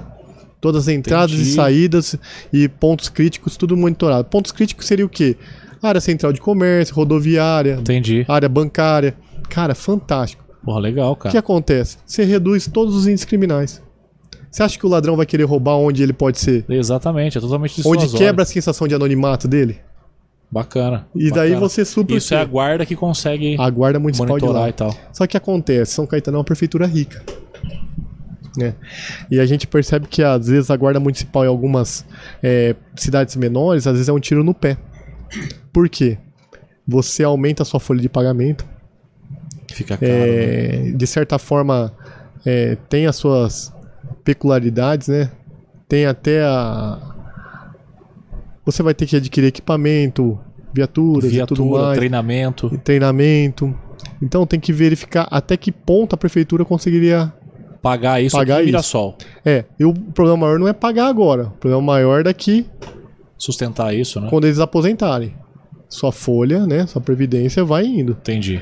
Entendeu? Mas, cara, se você falar, você queria uma guarda municipal de Mirassol, lógico que eu gostaria de uma guarda municipal Legal. de Mirassol. No modo geral, você vê com bons olhos Cara, o trabalho da guarda. Cara, tudo que tiver pra beneficiar, pra garantir a segurança do cidadão, ah, vamos, vamos por partes. Hoje a gente pega várias quadras aí, é, re- reclamei recentemente da quadra da Vila Verde. Mal construíram e já quebraram o alambrado. A população danifica, é, são vândalos. É, vão lá, furtaram uma vez aqueles bancos de concreto lá no Vale do Sol. Sim. Cara, é, pessoas maldosas. Agora, se nós tivéssemos uma guarda municipal justamente para patrulhar e fiscalizar os patrimônios regiões. municipais, pô, seria excelente, né, cara? Seria excelente. Igual, imagina você ter uma guarda municipal rondando todo dia as portas das escolas municipais. Sim. Pô, você vai trazer segurança para as crianças. Só que você tem que colocar na balança se a prefeitura daria conta ou não de manter De uma manter guarda. isso. Porque não adianta nada você fazer uma coisa meia boca também, né? Não, não adianta. Não adianta. Tem que ter planejamento, tem que ter. É. é, Tem que, ser, tem que ser pensado, sim. Mas bacana, é legal. Mas não é impossível, né, Fabrício? que- É, então. Não é possível. planejamento, Não, não, que... não é possível porque a cidade de Potirendaba, que é menor que a nossa, tem. Tem Exatamente. há muitos anos a, a guarda municipal. Cara, e vou te colocado. falar. Ajuda pra caramba lá a polícia militar. Você que trabalhou assim desse tempo todo na, na Polícia Militar tem essa, essa visão, né? Porque É. com o tempo a Guarda Municipal acabou virando, hoje até ele até se, se autodenomina de Polícia Municipal, né? Sim. Porque antes foi criado só para poder Sim. cuidar do patrimônio público, Sim. mas a gente percebe que além do trânsito, estão cuidando, tão, às vezes até de Maria da Penha. É. A Lei Maria da Penha em Rio Preto, acho que tem um programa lá Tem. que a Guarda Municipal atende a Lei Maria da Penha e tal, acaba desafogando também o trabalho da. É, é, ô Fabrício, o, o- quando você monta uma guarda municipal, é, a gente faz alguns cursos aí durante a, a carreira da Polícia Militar. Um dos mais bacanas que eu fiz foi o de é, policiamento em eventos, que é feito no segundo choque. Eu lembro até hoje uma instrução que nós tivemos que é, daí vale para qualquer setor da administração. Você, para ter sucesso em alguma missão, você tem que ter três fatores: o homem, o equipamento e o treinamento. Se você não tiver esses três, não vai sair. Entendeu? Então eu falo, se você um dia quiser implantar uma guarda municipal em Mirassol, você tem que ter o homem certo, o treinamento certo e o equipamento para ele Equipamento trabalhar. Se um desses falhar, meu amigo, é melhor você não ter. Não, não, não dá continuidade, porque não vai ter sucesso na missão. É o pilar, né? Não vai São ter. os três É. pilares. Entendeu? Legal. Por isso que eu falo que hoje o segundo de choque, cara, ele faz um trabalho formidável. Ele vai lá com 30, 40 homens, ele comanda um evento, um jogo de Corinthians e São Paulo. Bacana. Porque eles têm um homem, equipamento e treinamento. Entendi. Como que pode uma tropa pequena controlar Exatamente, toda aquela controlar multidão? Tudo aquilo, às vezes 30, 40 mil pessoas É. e tudo ocorre sem novidade. Sim, é igual uma manifestação na Paulista. Como que pode? Uma linha de 20 policiais dominar uma multidão. Realmente, é muito preparo, né? É. Muito conhecimento, preparo, técnica. Pô, legal. Eu acho, só pra concluir o lance da guarda, eu vejo com bons olhos também, porque eu acho que eu acredito muito na polícia comunitária, né? Eu acho que a guarda é a ela é o que mais se aproxima disso, né? Por Sim. ela estar no município, é, por ela ser do município, né? E estar nos patrimônios e tal, eu acho que, que é bem interessante essa, Cara, ó, Fábio, essa vertente. É, tanto é que, cara, hoje nosso efetivo aqui na, em Mirassol é um pouco defasado na Polícia Militar. É, eu falo assim, se nós tivéssemos uma guarda hoje, é, também não precisa ser um efetivo extraordinário, um efetivo que já conseguir, conseguisse ajudar a Polícia Militar. Uhum. Vou te dar um exemplo clássico que nós estamos enfrentando aqui. É, a pista de caminhada em frente do Recandia lá. Furtaram todos os fios. Nossa. Tá um breu lá. A Coab 2, lá na quadra. Furtaram todos os fios. Furtaram o fio também. Tá um breu. Então, meu amigo, o que, que acontece? A atitude desse ladrão, né? Desse sem vergonha, desse mau caráter que vai lá e furta um fio, né? Que vai prejudicar toda aquela comunidade. Toda a lá. comunidade, exatamente. E por que, que ele faz isso? Pela sensação de anonimato, Não vai ser pego e tal. pela sensação de impunidade. Uhum. Você é policial civil, você sabe. Hoje o cara que é pego furtando um fio, qual que é a pena dele? Não, é irrisório. Ele Na fica verdade- preso? Na verdade, esse cara sai. Se ele for pego em flagrante, ele sai na custódia. Na audiência de custódia ele sai, sai, sai. dando risada. É, Aí ele fala, ele passa a entender assim, nossa, o crime compensa. verdade. Vou furtar fio. Vou furtar lá, vou Se não furtar lá, vou um furtar lá. uma- uma- uma- um, um enrijecimento dessa legislação, cara, ela vai continuar desse jeito. Cara, não adianta. continuar assim, não, não ó, adianta. Fabrício, não adianta, cara. Eu canso de falar que no Brasil a gente vive um estado democrático de direitos e esquece do deveres, né? Enquanto a gente não mudar nosso Código de Processo Penal e nosso Código Penal, não vai ter jeito. Não vai ter jeito. Vai ficar essa impunidade. Cada vez mais o jovem vai entender que o crime compensa, né? Sim. Ou, uma das maiores dificuldades que nós tínhamos aqui em Mirassol era o tráfico no São Bernardo, o tráfico no Bela Vista. E quem que fazia o tráfico lá? Tudo menores. Porque o cara, o moleque era pego uma, duas, três vezes. Ah, não, não dá nada, né? E muitas Né? vezes, se fosse até o maior, ele colocava nas costas do menor. E você é a favor da diminuição da maioridade, maioridade penal também? Fabrício, e daí é um assunto muito polêmico. Eu, eu, eu sou da seguinte opinião.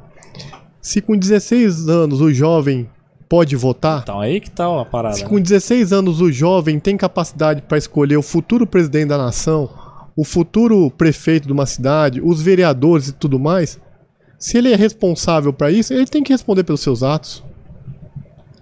Ô, meu filho tem 16 anos. Ele sabe que é certo e que é errado. Com 16 anos ele sabe que é errado matar, ele sabe que é errado Sim. pegar o que não é dele, né? Então, se ele, tem capacidade Tem consciência dos seus atos, né? Ixi, cara, lá em casa a gente. É vários papos, altos Ah, papos. é? altos Pô, papos. legal. É, mas o moleque é formidável. Não sei se ele tá me ouvindo aí. Não sei nem que oração, porque lá a gente. 10 horas tem que estar dormindo. Já tem, ah, é, tem, é rigoroso. É, Não, é dez- rigoroso lá o lance com teu filho. Não, a gente, a gente é um pouco rigoroso em alguns aspectos. Principalmente é, 10 horas tem que estar dormindo. A gente é, briga bastante ele pra estudar. A Pra gente- estudar. É, Ele se interessa pela carreira militar, não? cara. Então, né? É, igual eu tava falando aqui. Ó, Edmar mandou o torresminho pra gente aí. Ok, meu Aí, ó. amigo. Pega a visão. Rapaz. Lindo. Olha aí. Cadê a gordura desse torresmo, rapaz? Ô. Eu vou comendo enquanto você fala comer. O que, que vontade. acontece, Fabrício? É, eu acho que eu- a, gente, a gente educa nossos filhos hoje de forma muito protetora, né, cara? Puta, eu, eu, eu sou o grande responsável, às vezes, pela até o amadurecimento e evolução do, do meu filho. É, é, por quê? Eu sempre falei pra ele assim, filho, um prato de comida e uma cama em casa nunca vai faltar. Você vai poder morar comigo a- até eu viver. Até o meu último dia de vida você vai poder morar comigo. Então eu acho que não sei se daí é bom, se é ruim, né? Se eu, Ah, se eu não tô. cara, é. Se eu não tô é, é, freando o desenvolvimento dele de querer se virar e tudo Ah, mais. então. Não, eu acho que é bom. Eu acho que é bom. Não, e, e, cara, e, e é muito doido, cara. Às vezes ele fala assim, pai, eu vou lá na escola fazer aula de educação física. Cara, eu fico preocupado, cara. e já é um homão de 16 Cara, o anos. moleque tá grande, cara, mas você fica preocupado. Fala assim, nossa, esse moleque aí nunca brigou na rua. Ai, meu Deus do Mas céu. não é, porque o tempo de polícia é, faz com que você tenha consciência de como que é o mundo aí fora, né? É. De saber como é que, que Não, tá mas não tem malícia nenhuma, família. Não- Ou eu acho que não tem, né? Às vezes ele tá me enganando. né?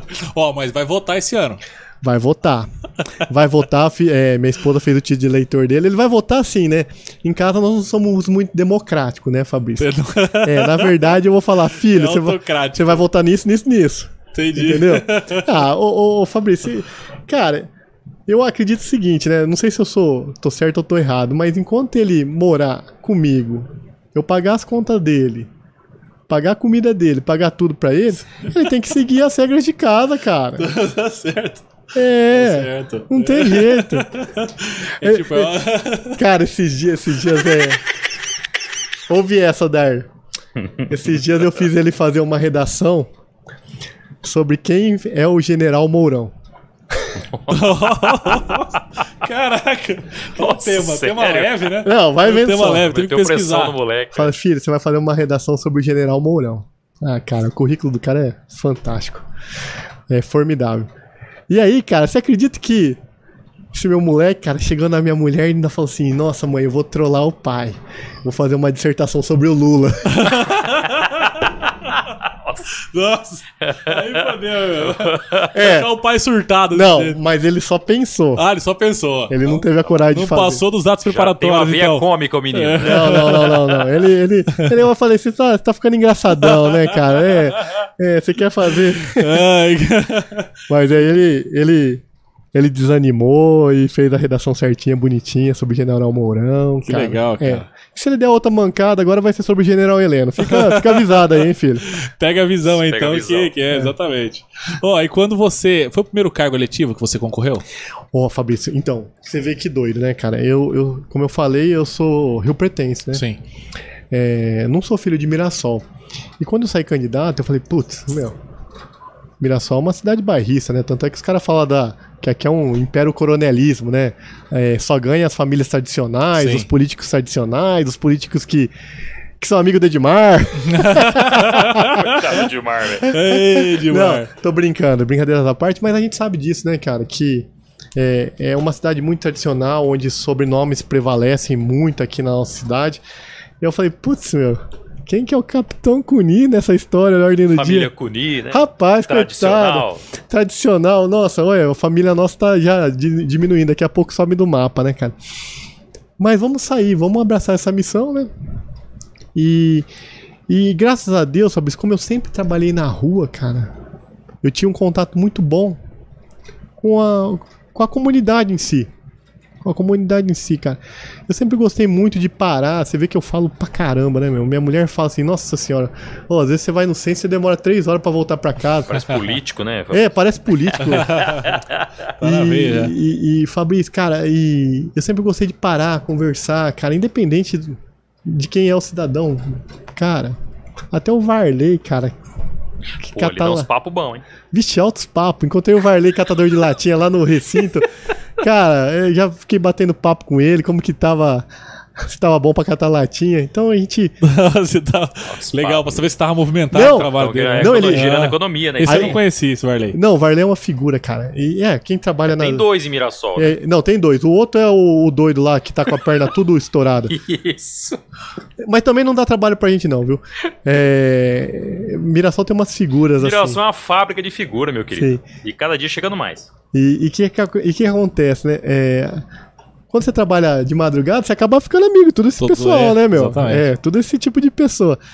E são pessoas fantásticas, cara. Só que são pessoas que você percebe que é, todos tiveram algum problema familiar e tal. E eu conversando com o Varley, falei, e aí, Varley, tá conseguindo pegar bastante latinha? Ah, tô nada, meu. Os caras do, do rodeio não deixaram eu entrar e pegar a latinha dentro do rodeio. Vai ser tudo pra eles. Falei, não, calma, fica, fica, fica calmo, fica calmo. Vai lá, come um cachorro quente lá, vai. eu vou pagar sua janta, já que tá ruim de latinha, eu pago sua janta hoje. Então, ô, ô Fabrício, eu sempre tive esse contato muito bom com algumas pessoas em Mirassol. E eu acredito que isso é, foi melhorando um pouco o conceito que as pessoas tinham da polícia militar, né? Que achava que todo policial militar é truculento. É lógico que sempre existe as exceções, né? Sempre tem o bom profissional e o mau profissional. Em qualquer profissão, né? Mas é, é, eu, eu fui quebrando algumas barreiras aqui em Mirassol. Al- Alguns locais onde a polícia militar não entrava, comecei de certa forma a quebrar. É, cara, sempre gostei muito da, da Susan, que faz um trabalho excepcional na PAI, cara. Sempre gostei de ir lá. Cara, pensa umas crianças verdadeiras, são aquelas crianças da PAI, cara. Meu, você chegava de viatura lá, eles vinham, te abraçavam, te beijavam. Olha só, cara. Sabe aquele negócio espontâneo? Sei, verdadeiro Fala, mesmo. Meu, essas crianças são mais que especiais, né? Sempre cansei de falar isso. E quem trabalha com essas crianças são mais especiais ainda. Então, eu, eu fui fazendo um círculo de amizade muito bacana aqui na cidade. E é lógico, né, meu? É, apesar do nosso efetivo aqui ser baixo, mas eu tenho certeza que quase todos os policiais militares aí, bem como seus familiares, me apoiaram. E foi isso que deu o sucesso. deu- Entendi, cara. Deu certo você entrar logo na primeira, na Cara, primeira eleição. foi uma surpresa, velho. Que Foi, um- legal. foi uma surpresa muito grande. Eu não imaginava que ia ser assim. E quando você chegou lá, você se surpreendeu também com o trabalho em si? Como é que foi? Você imaginava o que você já tá encarando lá esse tempo todo? Cara, é... Tava conversando com a Natália Campanholo, cara. É, A Natália, ela foi assessoria de imprensa do, do governo Risse, né? E direto ela... A gente conversava, ela pedia apoio... Cara, ela fazia um festival de rock, cara. Eu falei, pô, Natália, não faz esse festival, vai dar dor de cabeça pra polícia. Não, nós temos que fazer. Cara, e... E sempre em parceria a gente apoiava eles no- nos eventos que te... E eu tava conversando com ela justamente isso, cara. É, é um pouco da decepção que eu tenho hoje em ser vereador na cidade. Porque quando a gente ingressou na política, a gente imaginava assim, nossa, cara, agora eu sou vereador. Vou poder ajudar todo Pra mundo. poder ajudar. É. Cara, vou fazer. Faço o que eu quiser. Se eu quiser fazer um projeto de lei pra tirar a gravidade de Mirassol, eu faço. Eu sou o cara agora. É, É, então. aí, Aí é que tá. Aí, aí que mora o perigo, né?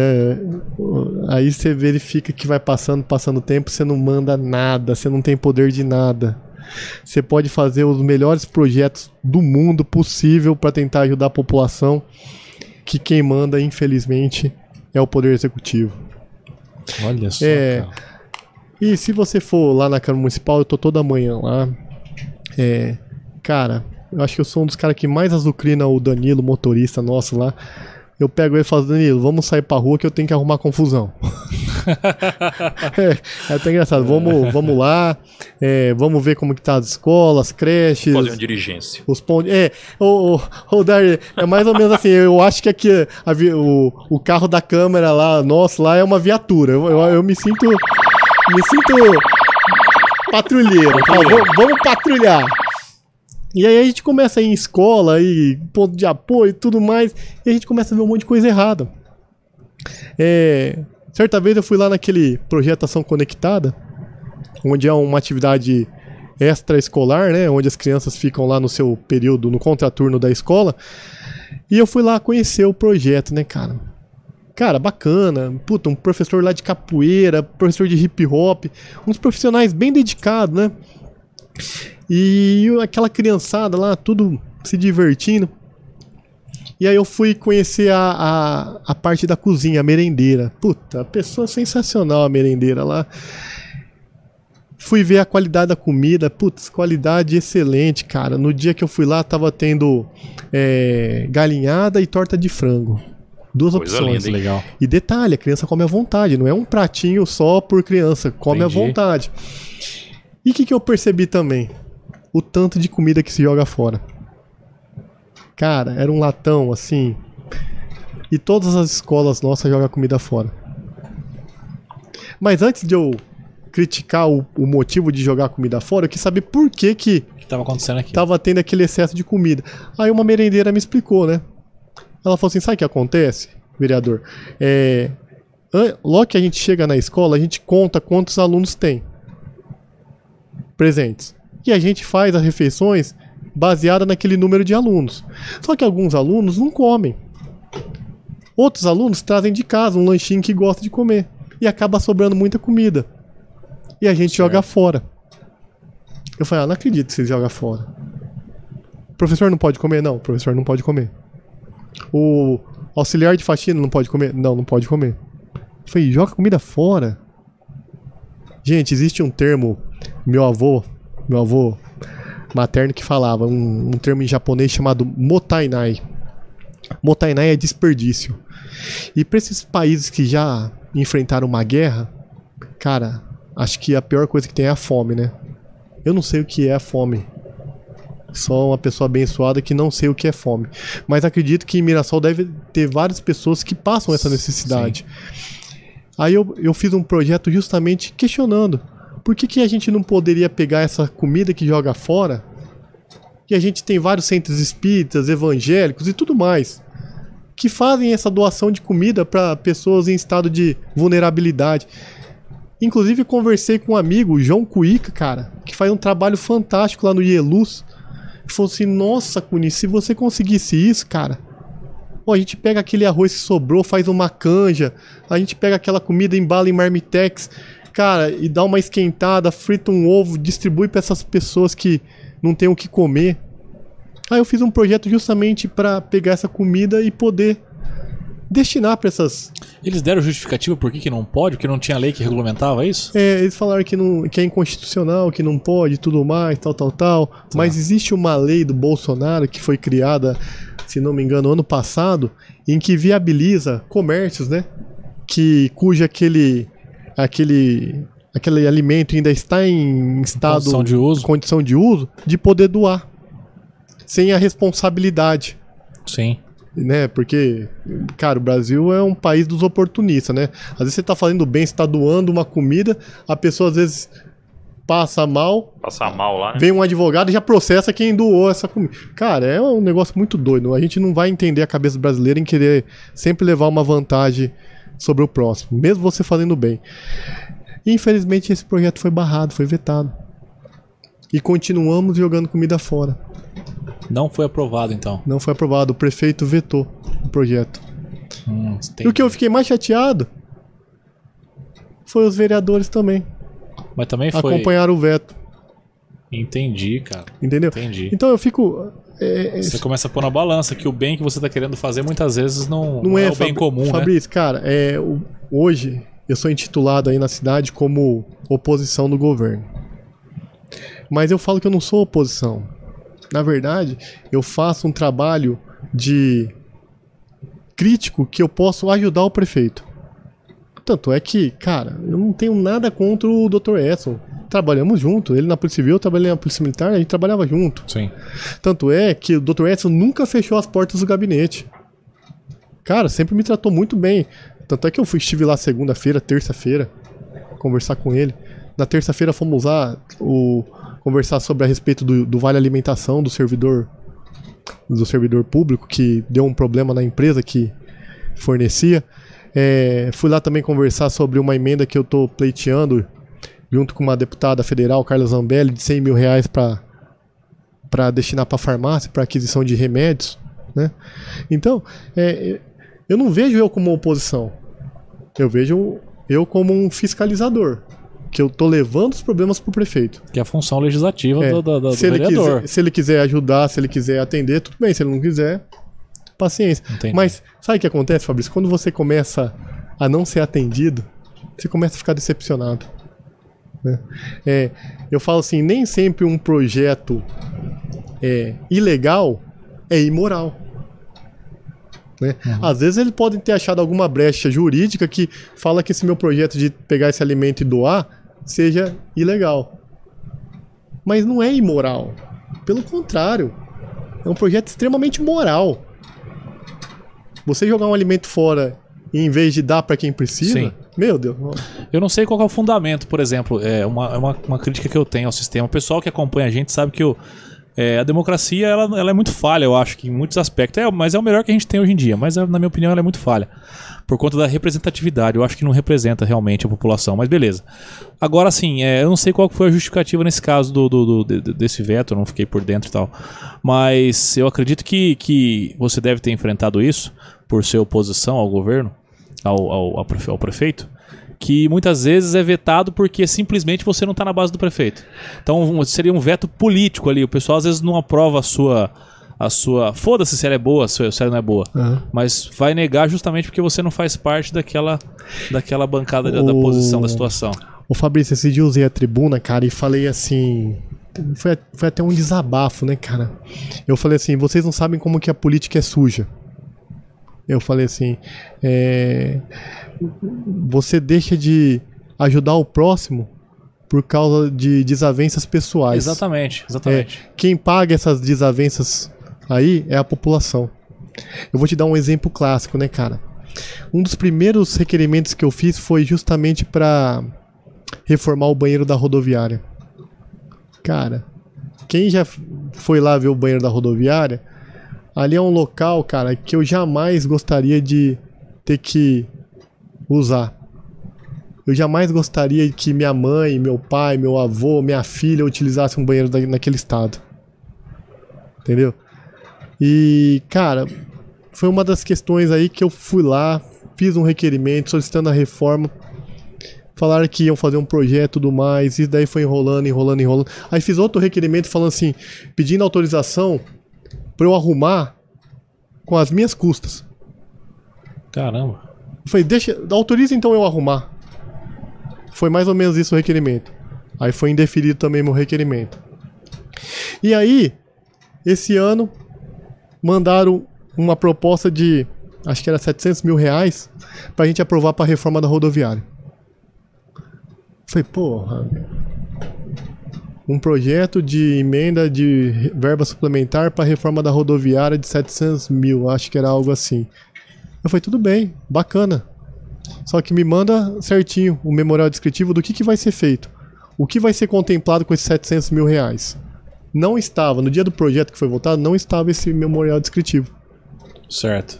certo? Porque eu queria saber, ah, vai trocar o, vai ser piso, feito. vai trocar a, a- a privada, vai trocar isso, vai trocar... Ótimo, aí eu posso fiscalizar, eu posso cobrar. Se não for feito isso, eu posso cobrar. Não fizeram, aí eu votei contra. Fui capa de Porque jornal. tava incompleto a parada, né? É, fui capa de jornal. De forma negativa. Forma Você negativa. foi contra. Fui capa de jornal, falaram que vereador é contra a reforma da rodoviária. Não explicaram meus motivos. Entendi. É, em grupo de WhatsApps, cara, a política é tão suja que fizeram isso. Divulgaram em grupo de WhatsApp, eu moro ali no, no, no Village 2.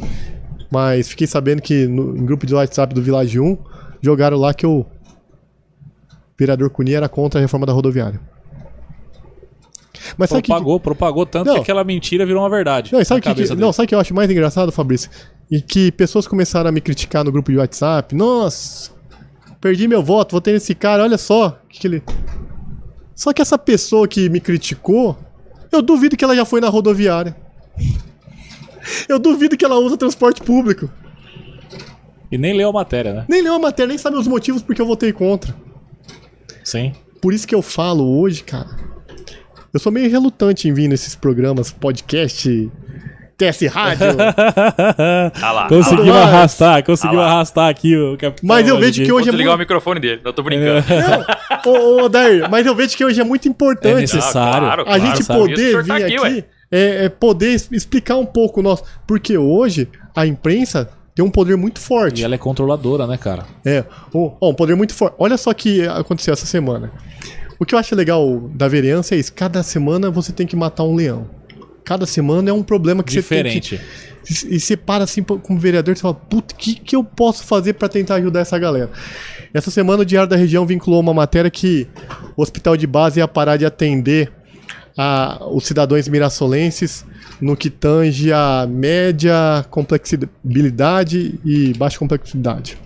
Ou seja, a maioria dos pacientes que a gente estão lá na UPA, a gente pega e encaminha pro HB. Capitão, Ah, po- posso só interromper rapidinho? É que isso aí é até pergunta do internauta que ele mandou durante o dia. O José Moreira do Prado Neto, ele mandou um WhatsApp Opa. pra gente, é, querendo saber até a opinião do senhor a respeito desse, de- desse assunto aí. não, torresmo bom. Neto, um abraço, viu, Neto? Quando a gente come torresmo, Meu Deus. um abraço.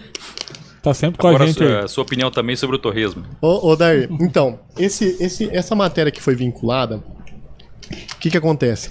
É, quando eu estava comandando a Polícia Militar, a gente fazia várias campanhas de arrecadação de alimentos e para ajudar justamente o, o hospital de base. É, grande parte da população não conhece o hospital de base. Cara, lá é uma cidade. Parece que tem em torno de mais de 4 mil funcionários. Cara, se vocês vissem a cozinha deles, meu, é um. Eu posso. A gente pode comparar o hospital de base como um hotel é uma gigantesco. cidade lá, né? É uma cidade, Uma cidade, né? sim.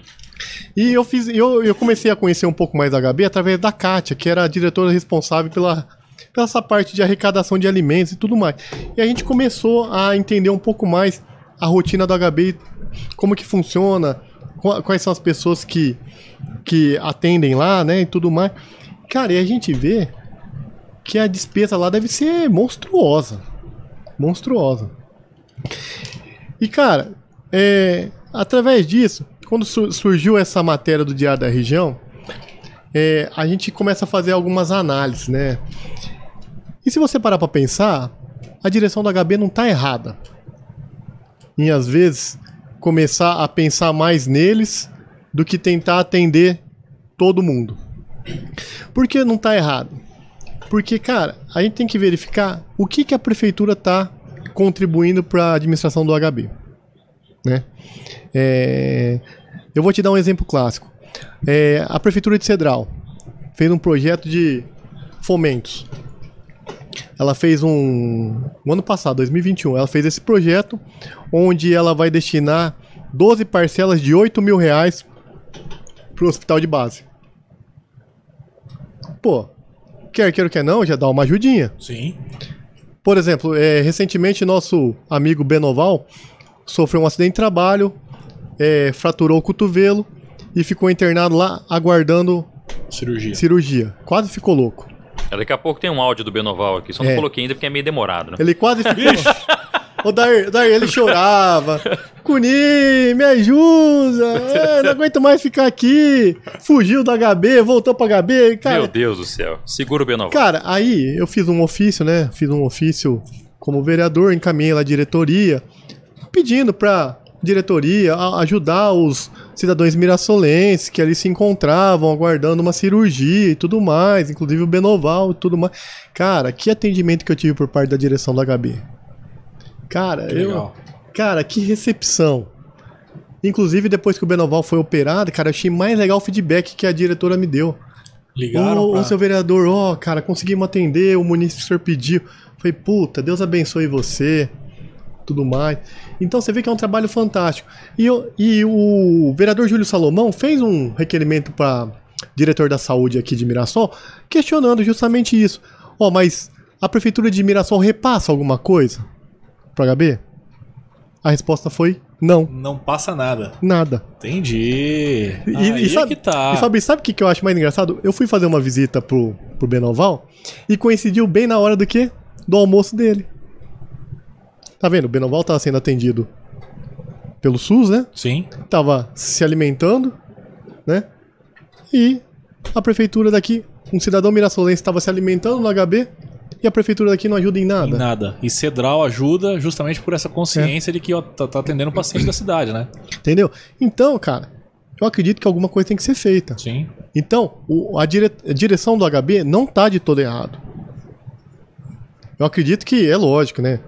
Não pode deixar uma pessoa que tá necessitando de um socorro médico abandonada. Mas ela não tá de todo errado. Né? Ela tem que ter, sim, um- empatia com o cidadão. Mas em contrapartida, o que, que a nossa prefeitura tá fazendo para ajudar eles? Sim. Entendeu? Então, é uma briga, cara. É uma briga. É, liguei lá, logo que saiu essa bomba aí do, do Diário da Região, conversei com algum, alguns coordenadores do HB e eles falaram assim, vereador, é, eu acredito, os coordenadores falam, que jamais o hospital de base vai fechar as portas para qualquer cidadão mirassolense. Falou dessa forma. É, mas a gente tem que achar algum mecanismo, alguma forma de que exista essa cooperação entre o município e, o hospital de base. Até que nós tenhamos o nosso. Né? Uhum. Entendeu? Então, eu acredito que se o prefeito for sensato, juntamente com o seu diretor de saúde, ele vai achar um mecanismo que possa ajudar o HB. Entendeu? Tem que ajudar. Perfeito. Tem que ajudar. Eu acho que é básico isso, né? Básico, É cara, básico. básico. E, ó, galera. O pessoal é- sofre com é- a saúde já não é de hoje, né? E a gente verifica várias campanhas aí que a população aí tem pessoas, sim, de coração mesmo, faz em prol do HB. Igual agora vai ter um leilão de gado beneficente pro HB. Meu, aqueles que puderem ajudar, podem ajudar, cara. É, quem tiver um curiosidade, vai lá conhecer a estrutura da HB. Cara, é gigantesca. O custo pra manter isso é altíssimo, Cara, eu né? não sei como eles dão conta, cara. Imagina, é, roupa de cama, medicamento, comida. Meu Profissional pra fazer tudo isso. Cara, é Realmente. Realmente, é é impressionante. Produção, tem mais alguma pergunta que você quer fazer? Um comentário aí? Tem, tem o pessoal aqui. Ó, cadê aqui? O pessoal já conhece o WhatsApp da rádio. O capitão tava falando do Benoval e mandou um áudio aqui. ó. Isso, então. Dá tempo do senhor comer, capitão. Ah, é. Eu adoro encher o saco do Benoval. Boa noite, TS Rádio, boa noite, podcast com o Fabrício, Boa o Derneri. e hoje o nosso grande amigo e capitão Fábio Cuni.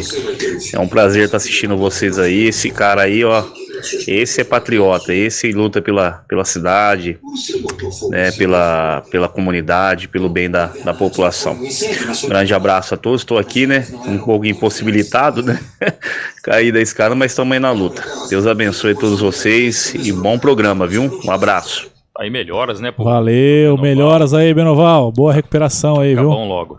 É, aqui no Facebook, então, Fabrício, ó.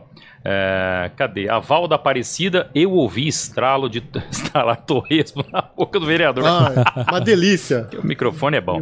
É, Torresminha de mar. Tá aprovado. beleza. O Ismael Ribeiro tá, tá assistindo a gente também. Um abraço. Cadê quem mais? Rogério Alemão também está assistindo.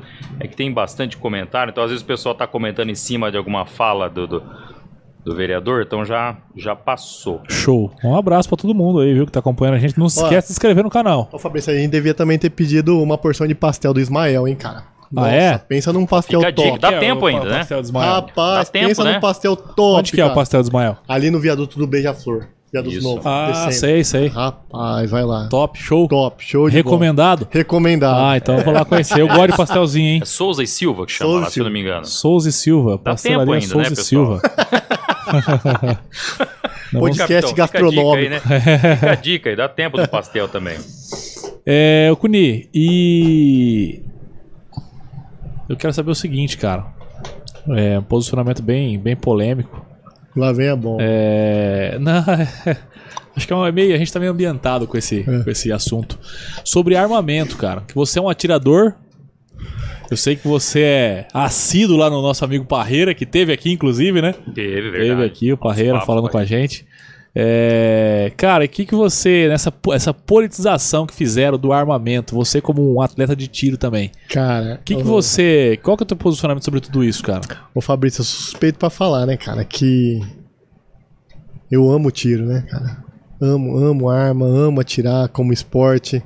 É, levo minha filha de 8 anos lá no clube. É, meu menino, infelizmente, não pegou muito gosto. Acho que eu fico tanto lá no clube que minha mulher também quis começar a aprender a atirar, agora tá indo todo domingo de manhã. Pra acompanhar, né, meu? Ah, ela falou assim: ah, melhor eu me juntar a ele que não adianta eu brigar. Cara, e ela tira bem. Ah, é? É, é lógico que o professor ajuda também, né? Mas... Meu Deus. Quanta humildade. É, Meu. Deus do céu. Não, mas ela tira, ela, ela tira muito. Aprendeu direitinho. Rapaz, me surpreendeu. Me surpreendeu. Foi uma surpresa muito Pô, que positiva que, eu tive. é, porque, cara, ela, ela tava até com medo no primeiro momento de atirar, cara. De e aí pegar você vai arma, acalmando. Você fala, gente, a arma não machuca, a arma não foi feita pra isso. A arma. Cara, e você começa a explicar pra ela vários. Vários procedimentos de arma, regras de procedimento. Cara, a arma, se você seguir os procedimentos corretos, é igual você dirigir um carro. Você não vai machucar ninguém. Não vai Sim. machucar ninguém. Ela é perigosa na mão daqueles que não sabem. Mal intencionados. Mal intencionados. Entendeu? Cara, mas a arma, cara, é um direito de todo cidadão ter. Fui muito criticado quando eu fiz o dia do atirador aqui em Mirassol. E foi aprovado, né? Foi Dia aprovado. 9, 9 de julho. Não sei se vai ser vetado pelo prefeito, ainda não Ah, voltou. tá. Pode ser vetado, né? Entendi. É lógico, né? Mas Pode ser vetado. Mas tudo bem, a minha parte eu fiz. E é engraçado, Fabrício, você não tem noção tanto de atirador desportista que tem em Mirassol. Cara, Ninguém tem fala disso, cara. tem Sabe por quê, cara? Eu convido todos, todos, todos os mirassolenses aqui da região que tá acompanhando nós e conhecer sábado a nossa Associação Desportiva de Tiro Mirassolense, a DTM, né? Cara, que ambiente gostoso, ambiente familiar, cara. A gente chega de sábado lá de manhã, efetua alguns disparos, aí a gente almoça todo mundo junto lá, crianças, família, Família. Todo Cara, mundo se respeitando, né? todo mundo se respeitando. A estrutura é muito boa. Cara, eu frequento há muitos anos o clube de tiro. Eu nunca vi uma briga. Olha só. Ao passo que no racha que eu frequentava, já vi várias brigas. Você vê, né, cara? Não, Você vê é que é, né? vê que. É. Então, é, será que não são pessoas é, com um pensamento diferente, um pensamento do bem? Porque se fossem pessoas é, de má índole, já teria saído briga, já teria saído morte em clube de tiro e tudo mais. Entendeu? E eu não sei por que criou essa polêmica tão grande quando o assunto é arma de fogo. Arma de fogo nunca foi proibido um cidadão de bem comprar. Nunca foi proibido. Preenchendo o pré-requisito. Meu pai tinha arma de fogo. Antigamente era até mais fácil do que hoje. Uhum. Depois que veio o Estatuto de Desarmamento, né? Que Sim. infelizmente tirou alguns direitos nossos. é, eu lembro que eu era criança, meu pai tinha um revólver, um 38. Sim.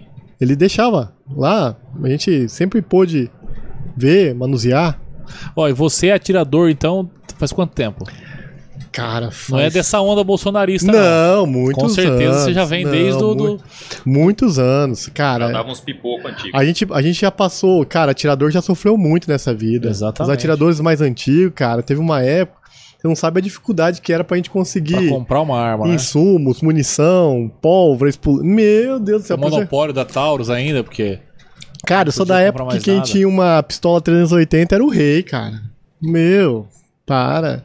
Então, mas sempre foi permitido você ter uma arma, né? E, cara, que é classe que precisa mais do que uma arma do que um proprietário rural? É que que Totalmente vulnerável. Que acontece, Fabrício? Quando você não tem um conhecimento de certo assunto, você acaba criando um- uma, uma linha de pensamento que pode ser errônea.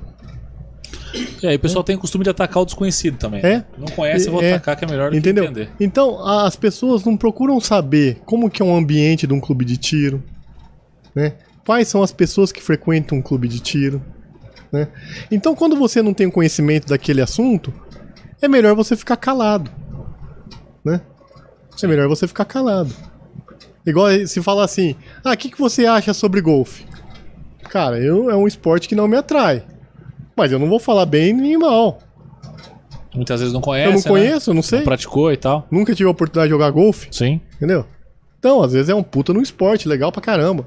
Mas se eu não conheço, eu evito fazer comentário. É, eu falo assim que é muito parecido com, com a polícia, né? Todo mundo entende de polícia.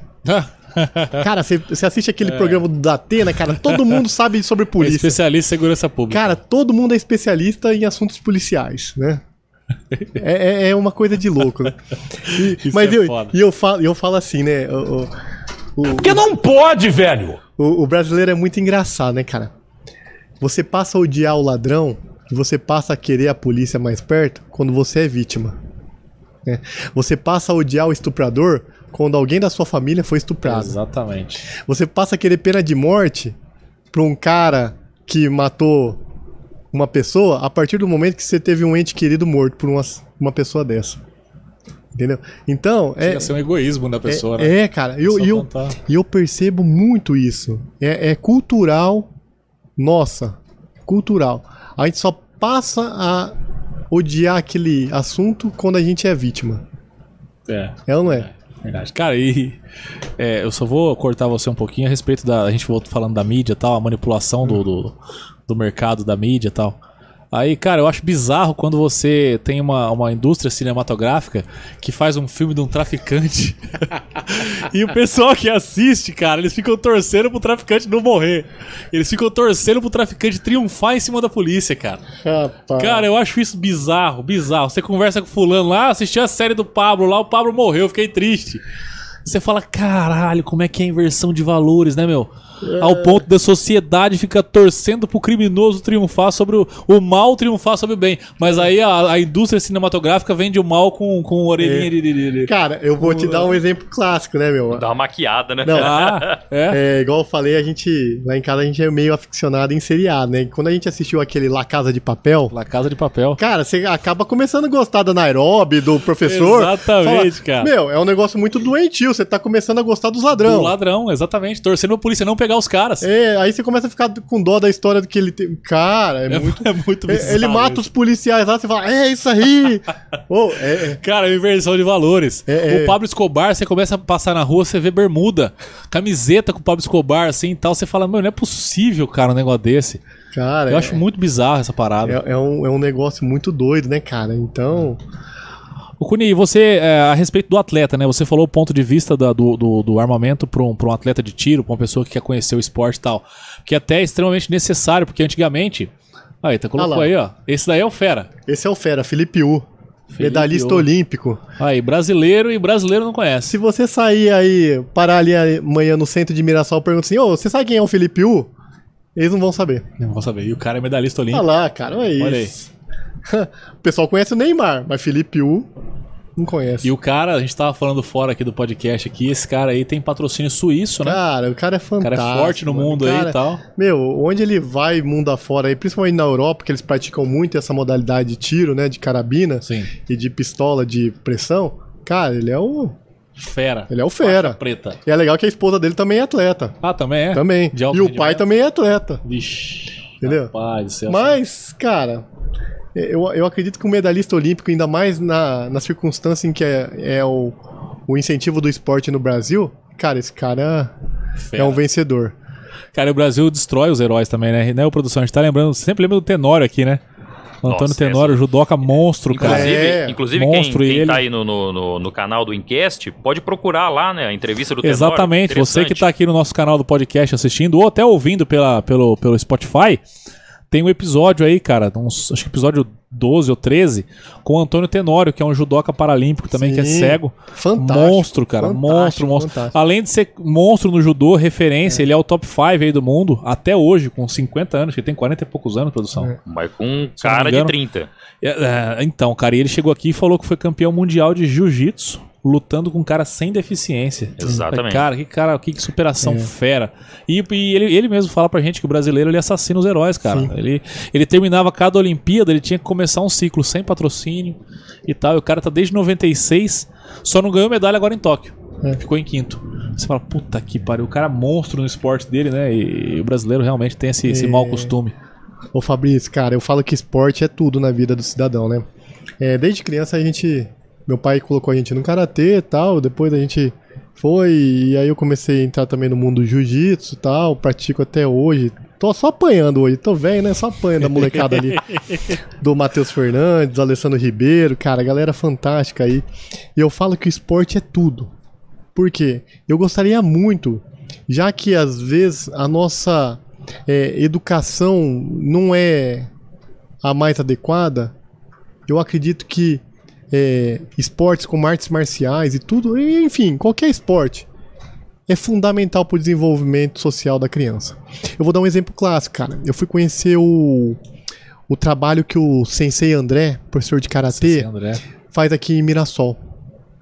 Cara, que Teve trabalho. aqui, né? Braço Sensei, teve que ser duas semanas atrás, ele teve Isso. isso Ah, é? É. Osso. Opa. Os- É, eu fui lá conhecer, cara. Meu, que trabalho. Não cobra um centavo das crianças. No período noturno.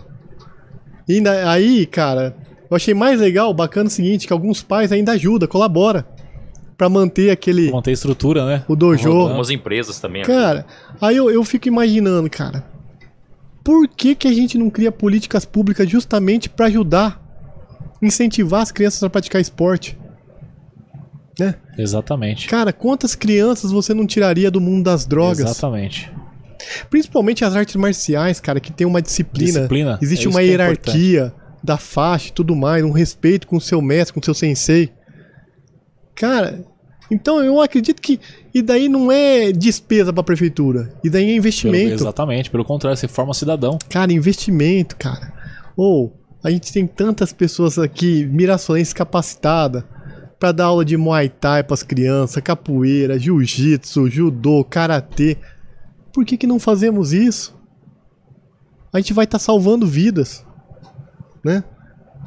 É, teve uma época, até conversei com então era nosso Major Pisani, cara, comandante aqui.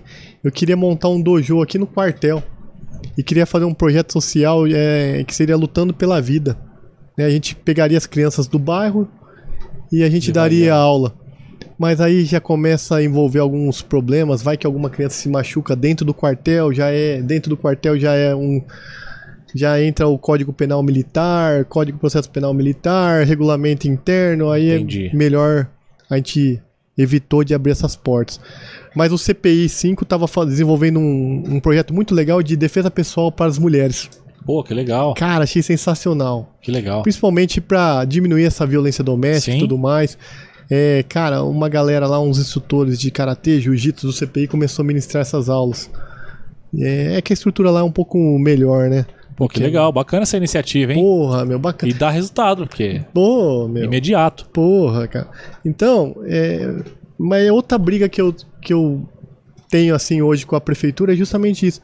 Por que não incentivar esses projetos sociais?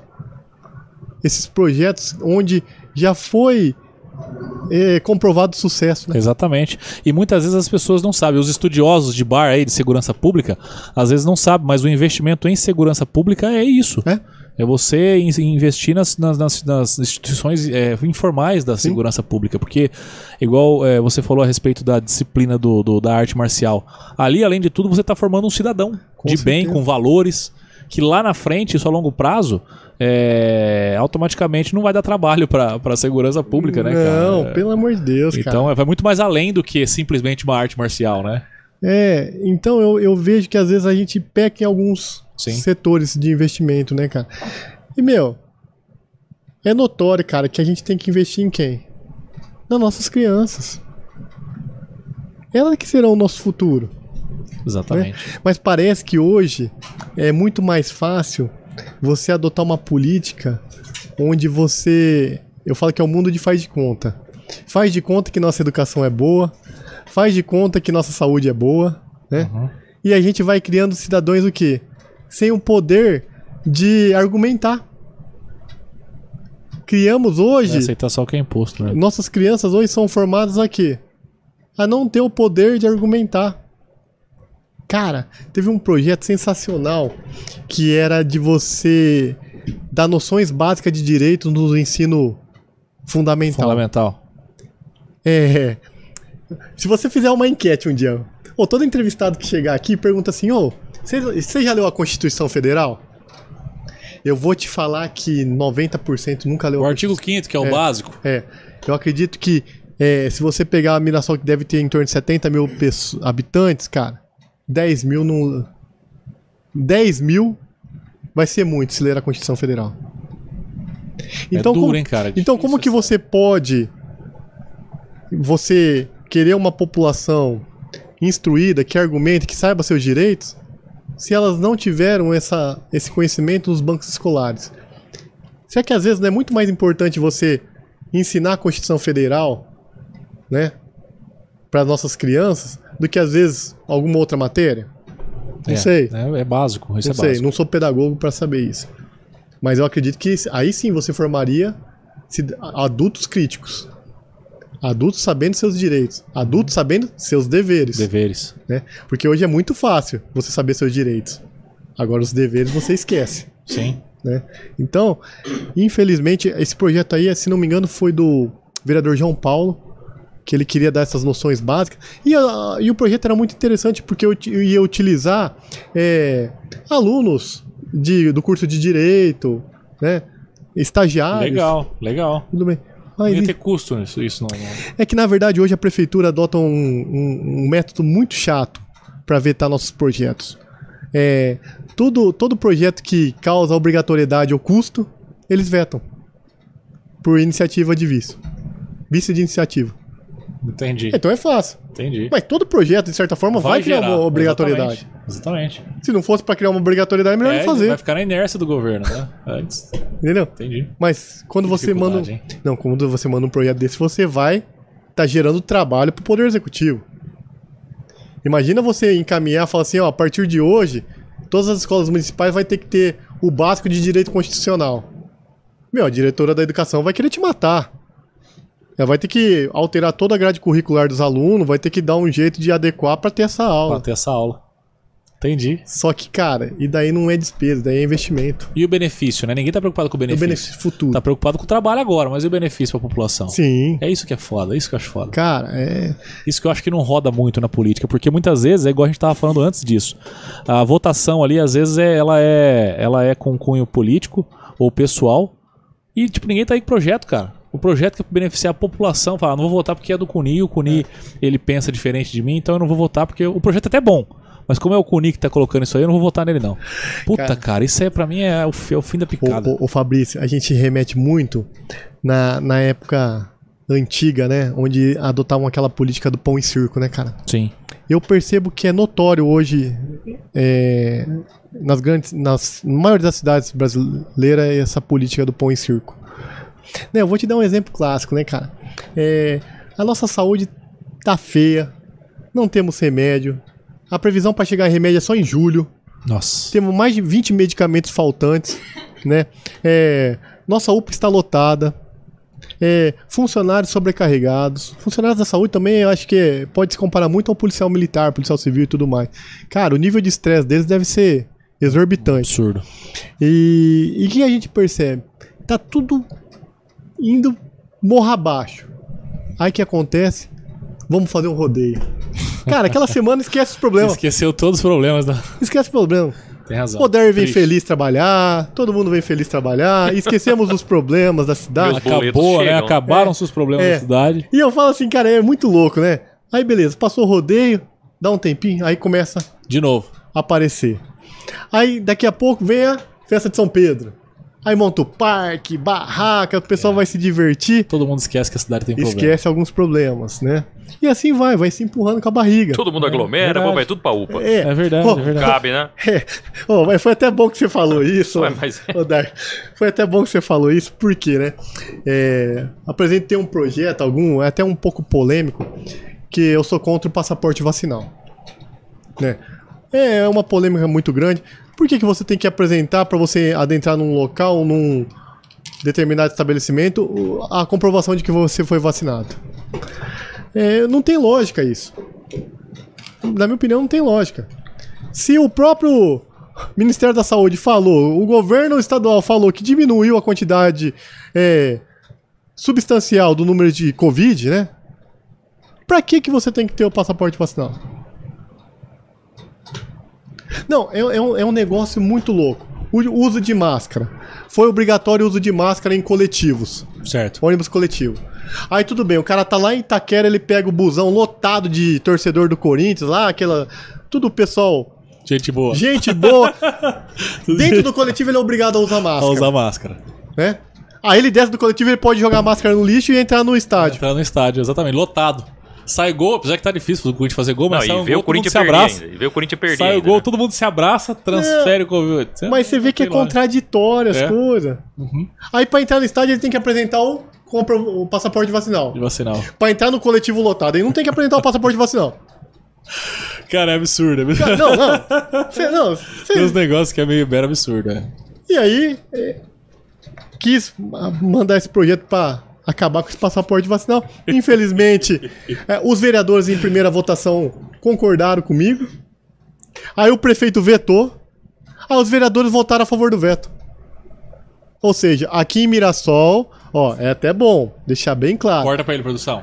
Aqui em Mirassol, pra você entrar em qualquer estabelecimento, tem que ser cobrado passaporte vacinal, porque aqui o passaporte vacinal tá valendo.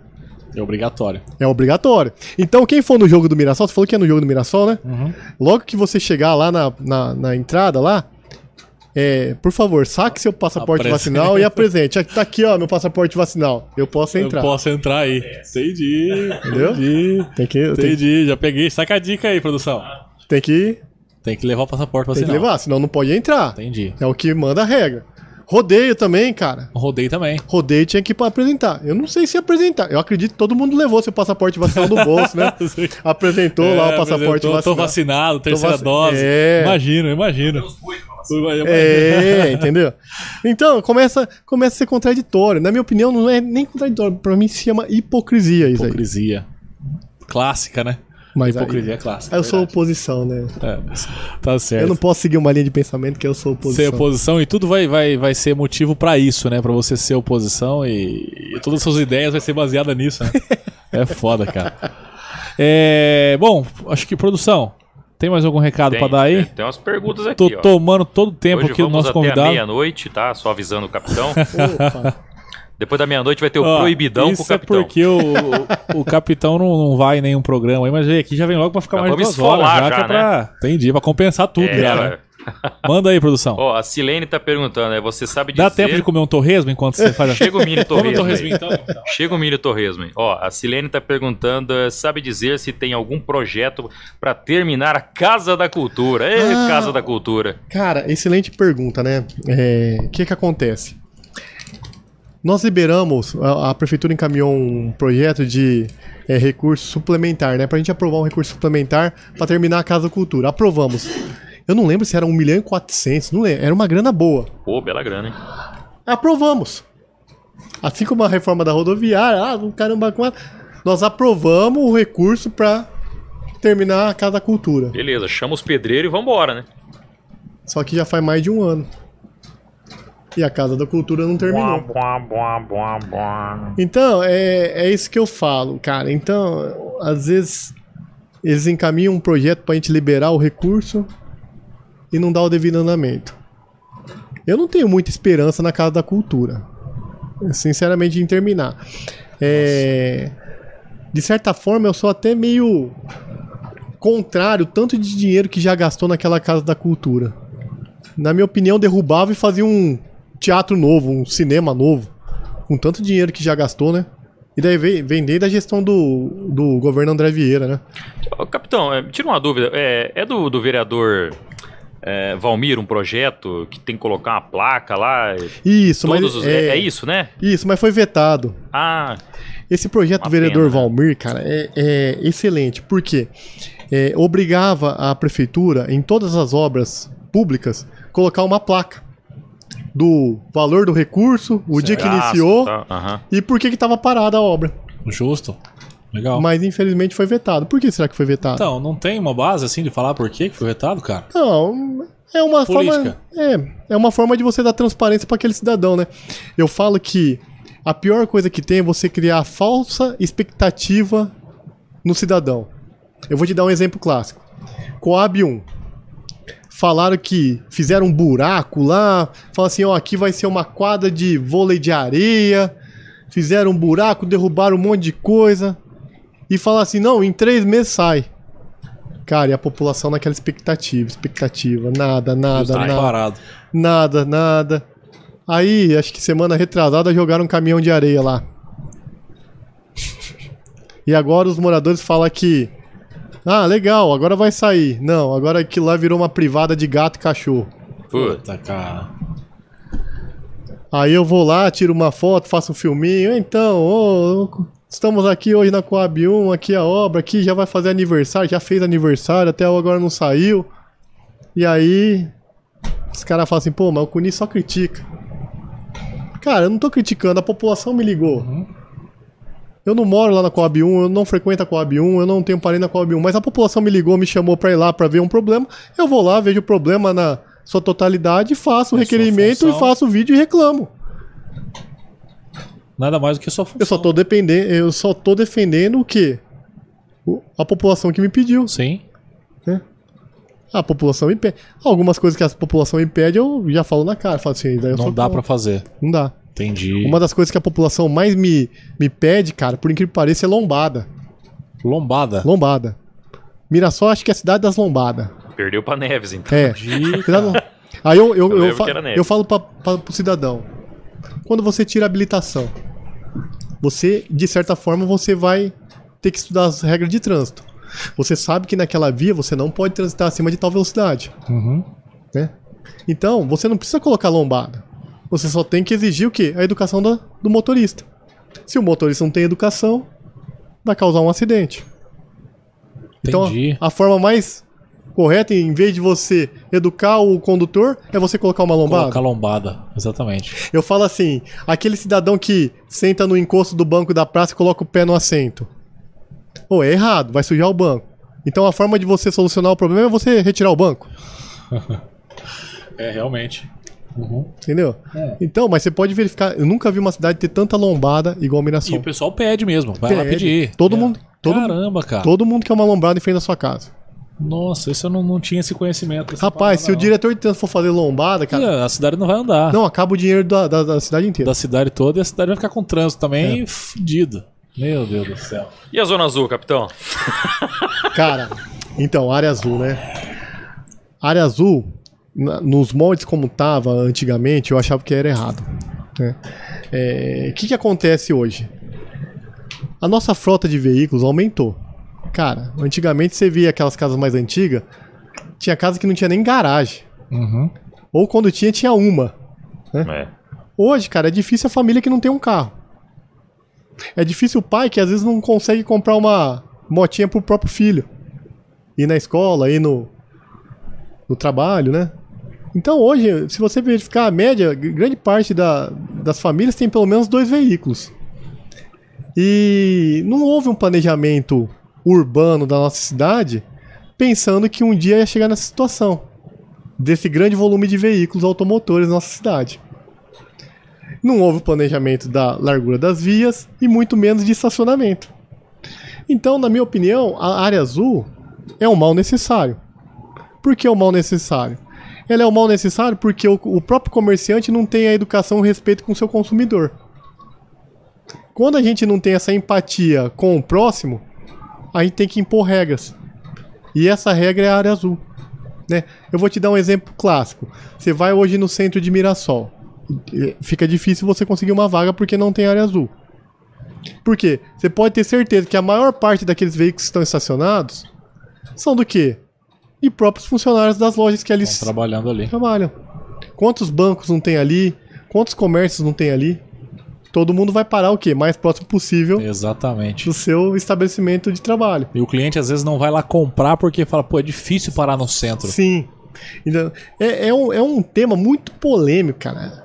Cara, eu acompanho muito o grupo de WhatsApp. É, a política que Mirassol ferve no WhatsApp. né? Cara, eu participo de vários grupos, cara. Alguns eu ainda respondo, às vezes outros eu passo batido, porque é tanta mensagem. Cara, eu, eu, eu totalizei hoje, eu tô fazendo parte de 15 grupos de WhatsApp. Caraca, velho. Só da, só da E é cidade. você que gerencia tudo isso? É, nós vamos- olhar? Ah, então, mas. Olha, cara, o Fabrício, por isso que é bom esse bate-papo. A Câmara Municipal de Mirassol é uma das únicas câmaras municipais que o vereador não tem assessor. Cara, mas Eu não tenho assessor. é você e você? É eu e Deus. Caramba, cara, pra lidar com tudo. Pra lidar com tudo. Nós não temos um assessor. Mas tem lá uma, uma, uma legislação que veta isso pra não ter? Na essa- verdade, é, nós fizemos um projeto de lei, foi muitamente criticado pela população, Sim. onde já se viu abrir. É, dar autonomia pro vereador, cada vereador ter um assessor, e daí vai ser as famosas rachadinha. É lógico, foi igual eu falei, toda profissão tem o mal profissional e o bom profissional. Porra, meu, no meu caso, cara, cara, um assessor ia cair que nem uma luva. Eu ia contratar com certeza uma pessoa pra fazer uma é, ouvidoria pra mim, um E alcançar mais pessoas, e alcançar atender mais pessoas, né? entendeu? É, um assessor que pudesse me auxiliar a responder essas- esses questionamentos em grupo de WhatsApp, em redes sociais, mas nós não temos. Então, hoje, quem me assessora, muitas vezes é os grupos de WhatsApp. É lógico que você tem que filtrar muitas informações que tem em grupo de WhatsApp, né? Uhum. Porque às vezes nem sempre É, que estão postando. É perigoso. É, nem sempre aquilo que postam retrata a verdade. né? É igual uma notícia, ela pode ter várias interpretações. Sim, exatamente. Então, é por isso que eu falo. Hoje a gente precisava ter um assessor. Ah, vereador não tem assessor jurídico. Nós temos uma assessoria jurídica da Câmara Municipal, mas Que é não, é, todos. não é do vereador. Eu vou te dar um exemplo clássico. Olha só, Fabrício. Chega uma pessoa lá, ela precisa de um medicamento de alto custo. E esse medicamento de alto custo você tem que entrar na justiça. E você, como vereador, você não tem um, um assessor jurídico ou um advogado que possa entrar para você de forma gratuita para ajudar esse cidadão a pleitear um medicamento. O vereador tem que tirar do bolso Pra poder fazer essa- esse um- procedimento? é. Ou então encaminhar ele para a OAB. Só que para a OAB atender esse cidadão que necessita Essa de um medicamento, cara, é um rol de documentos que ele tem que ir lá apresentar e tudo Entendi. mais para conseguir essa assistência jurídica. Entendi, entendi. Então a Câmara, de repente, alega isso por falta de verba. Não, Por não ter um. não é por falta de verba. O nosso presidente ele entende que é, o Tribunal de Contas vai apontar como é, ilegal essa contratação de assessores, mas a lei já está aprovada. Entendeu? E se, se o presidente da Câmara quiser amanhã contratar os assessores para o vereador, ele pode. Ele pode fazer isso. Pode fazer. Entendi. Ó, você pode verificar que todas as câmaras municipais os vereadores têm assessores. Sim. Cara, eu tenho até inveja. Tem um, um amigo, parceiraço, Bruno Moura, vereador em São José do Rio Preto, cara. É, ele faz um trabalho formidável, chama Maquininha do Futuro. É justamente o quê? Atividades sociais com crianças carentes. Ele dá aula de judô, capoeira, balé pras crianças carentes. Pô, legal. Cara, e com Legal. isso ele conseguiu se eleger vereador. Hoje ele briga, faz um trabalho formidável. Aí eu conversando com ele, cara, ele tem três assessores. Que inveja. Pra dar conta de tudo isso, precisa. Cara, que né? inveja, meu. Que inveja. O assessor já. Uma pessoa liga e fala assim: Ô, ô, Bruno, eu precisava de um medicamento. Ele já passa pro assessor, tá? Ô, assessor, ó, corre atrás. Já vê lá no departamento de saúde esse medicamento, já vê o que, que tem que fazer. Ou seja, ele maximiza os meios que ele tem. Aqui chega um cidadão lá na prefeitura, lá na Câmara Municipal, aliás. Igual esse dia chegou uma, uma munícipe lá com uma cesta básica que tava fedendo barata. A cesta básica doada pela prefeitura. Chegou lá, jogou na minha mesa. Aí você tem que parar o que você tá fazendo. Calma aí, calma aí, vamos resolver esse problema. Pegamos essa cesta básica, já fizemos um vídeo, já a gente já pede pra é, a gente, o motorista levar a gente na ação social, Uhum. conversar com o diretor, ver o que, que ele pode fazer para aquela pessoa. Ou seja, você para o que você está fazendo para ajudar uma pessoa. Sim. Você é interrompido. Entendeu? Ah, outra coisa. Nós temos um motorista só na Câmara Municipal e um veículo para todos os vereadores. Então, se precisar fazer a correria aí, tem que revezar um com o outro. A grande maioria das vezes eu pego meu carro próprio, Vai particular. Entendi, entendeu? entendi. É, e o preço que tá o combustível hoje sai barato, né? Então, você tá todo dia na rua ali apontando os problemas, porque pelo jeito que você falou, você tá todo dia cedo na Câmara. Todo dia. Você pode ir lá todo dia. Você fica dedicado ao trabalho público, então, Todo dia. semana toda. Todo dia. Entendi. Todo dia. Entendi. E amanhã, se tudo correr bem, eu quero estar novamente lá no HB. Amanhã? É, pra Amanhã, justamente verificar o que, que a gente pode fazer no, como vereador pra tentar ajudar o, o HB. Esse mecanismo pra poder atender a população de Cara, Mirassol.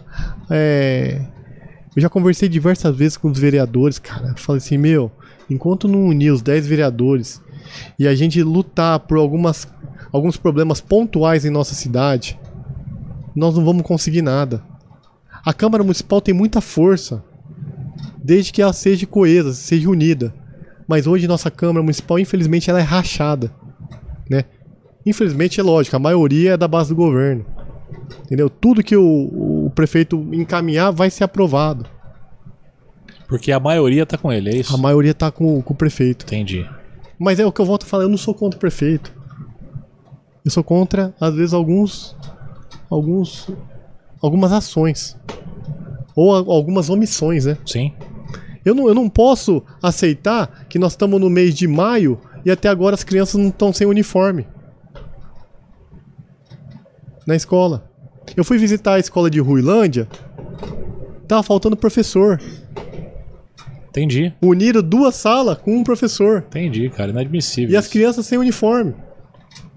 Eu não posso aceitar. Mas aí você falar isso aí, o pessoal lá de dentro fala que você só critica. É, Porque isso é básico. Que eu sou isso é chato. básico. Isso é básico. Isso aí é, ficar em prol da, so- da população É. em si. eu fui lá na escola de Ruilândia, cara. Tem uma obra lá que estão fazendo. Olha, estão fazendo um banheiro pros professores. Essa obra tá parada há quatro anos. E tá aberta. Se uma criança entrar lá, tem um buraco lá onde vai ser a privada. Ela cai dentro daquele buraco lá. Descaso total. Cara, é contar com a sorte. É que essas crianças têm vários anjos que cuidam Que dela, cuidam. né? Porque senão, meu, já tinha acontecido uma tragédia. É. Seguinte. Um abraço aqui, o Denis Dalto. O Gão é Uh. nota 10. Ei, Denis Dalto. Eita, não é conhecido das antigas, é esse? Ixi, esse é parceiraço, é irmãozão, cara. É dono do Clube do Cupim. Restaurante Clube do Cupim. top, lá na Redentor, em Rio Preto. Vixe, Clube do Cupim. comida fantástica. Ó. Nossa, legal. Ele casquera um cupim assim, meu Deus, não é dá água na boca. É, Marcelo Marquese, quero mandar um abraço pro Marquese, parceiro nosso da cidade de Nipoã, que desenvolve lá um trabalho, uma ação social. É, na verdade, um trabalho social lá com, a- com os animais, cara, na verdade. É um trabalho excelente da AMPA. Me corrija se eu estiver errado aí, Marquese. Cidade de Nipoã. Um abraço, meu irmão. Pá.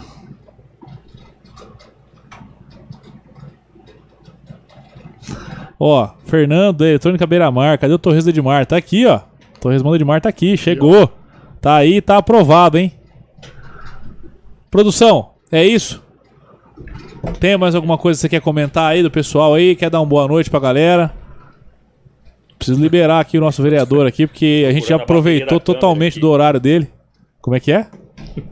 Você tá aqui que você perdeu aí no meio. vivo- Acontece essas coisas ao vivo, a bateria da câmera acabou. Nossa, Acabou? Bateria. Nossa senhora. De qual? Da Eu minha? acho que é o recorde nosso hoje, né? É verdade, cara. Rapaz, acabou? É verdade, cara. Rapaz. Tu- olha, o vereador deu conta de acabar com a bateria da câmera. É a minha aqui, né, que acabou? Ah, então eu falo pra central aqui, então. Logo, né?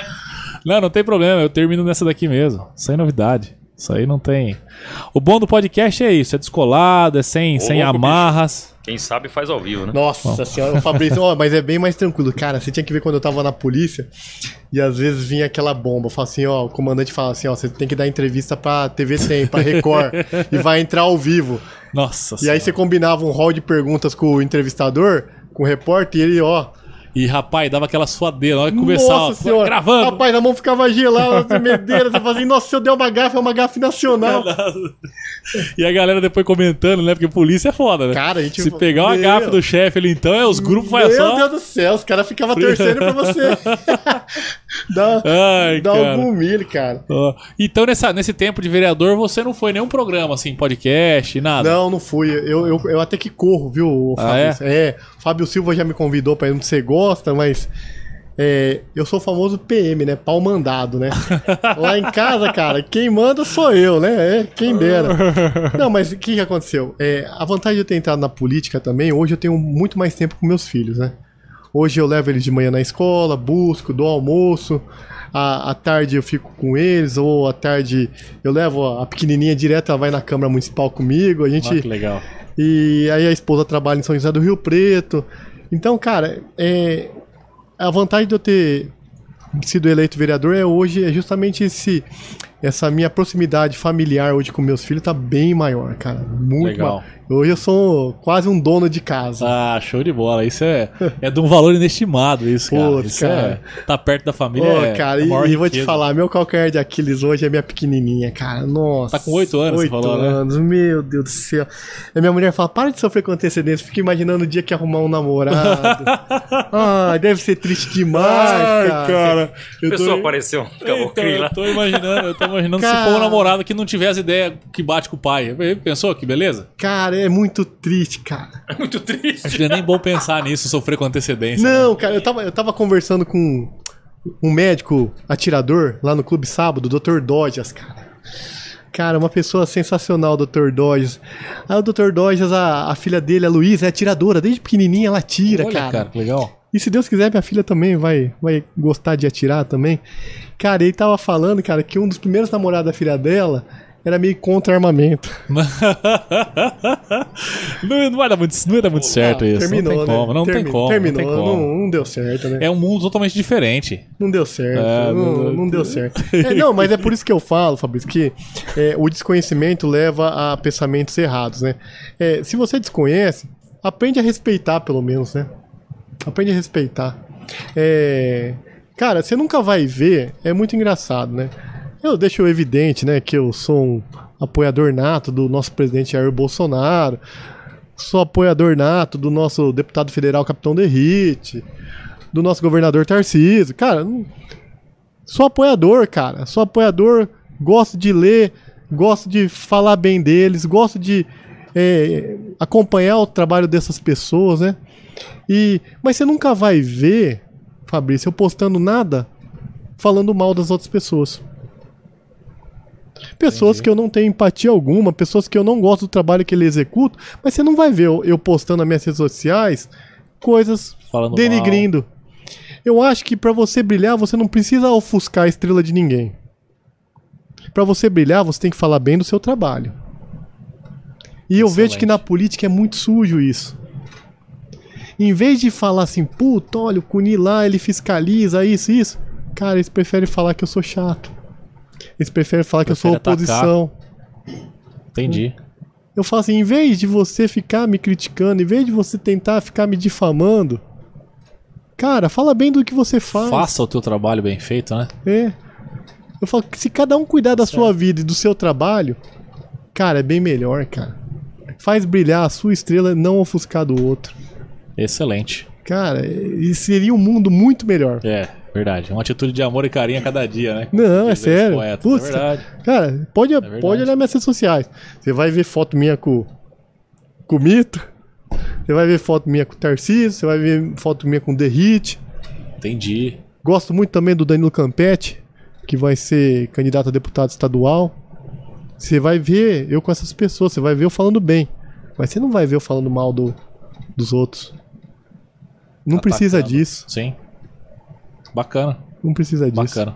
Show. Ó, eu quero agradecer a tua participação. Putz, sei o quê. Cara, agradecer por você ter vindo aqui falar com a gente, bater esse bate-papo descontraído aí, saber da tua história também, da tua carreira.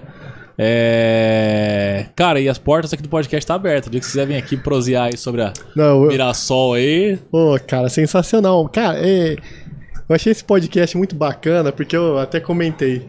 Cara, eu vou aceitar esse convite do. Justamente eu poder, de certa forma, desabafar um pouco, né? Cara, porque a gente vai acumulando tanta energia, assim, que. negativa. Negativa. que tentaram meio te, tá é, disso. tentaram te atropelar, sabe, cara? É, uma vez eu falei pra um cara lá, falei, cara, vocês estão me atropelando, mas minha vida não vai mudar em nada. Quem vai pagar o pato é a É a população, população que mais precisa. Entendeu? Mas tudo bem, segunda-feira tem sessão, a gente já martela de novo Lenha. na tribuna, cara. Ó, ô Fabrício, os caras falam assim, pô, Cunha, isso é tão chato. Até hoje, toda a sessão que teve, você usou a tribuna. Você nunca abriu mão do seu expediente oral. Eu falo, cara, é porque sempre tem alguma coisinha que tá Pra me incomodando. falar, Sim. Sempre tem alguma coisinha que não tá alinhada. Precisa ajustar, né? É.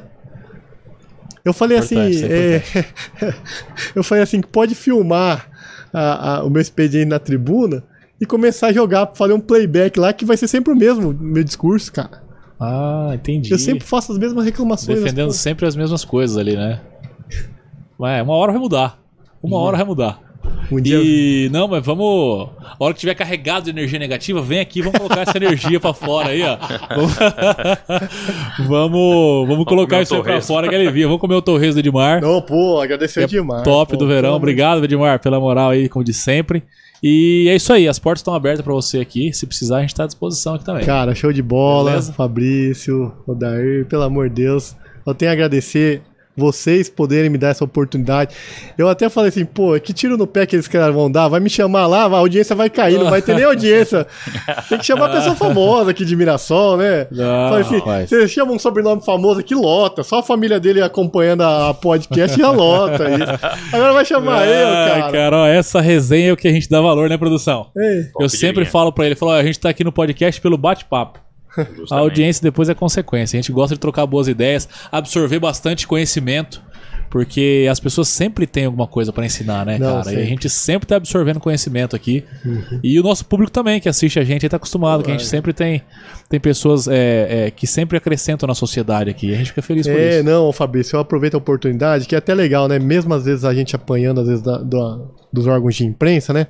É, de certa forma, eles estão te ajudando.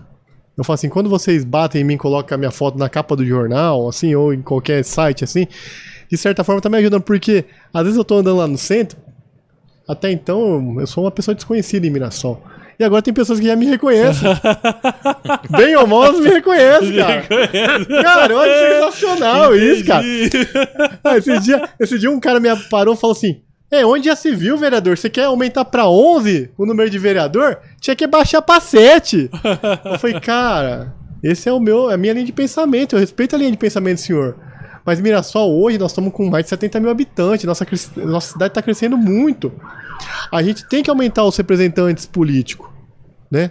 A gente tem que co- começar a colocar representantes dos bairros mais afastados, Aí outra, tem a questão numérica também. Sim, né? a questão ter ímpar, numérica. né? Nós somos 10, a única Câmara Municipal que tem 10 vereadores, cara.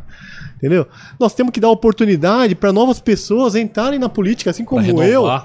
Uma renovação sempre é salutar, pessoas com novas linhas de pensamento, Sim. né? É, pessoas críticas, né? Gostaria. Eu já falo aqui, eu, eu não tenho intenção, provavelmente na próxima eleição, de sair candidato a vereador. Não tenho. Ah, é? Não tenho.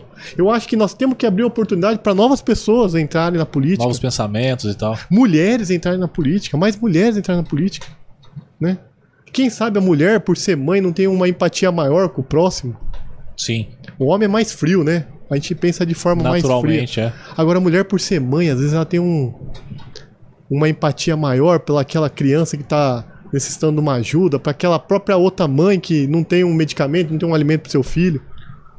Então, às vezes, seria melhor uma representatividade feminina maior na Câmara. Ó, e você, pegando agora o gancho no que você falou, eu fiquei curioso. Você tem é, intenção de, de ir pro cenário estadual, pro cenário federal?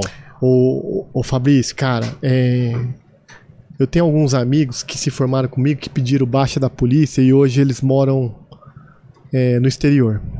né?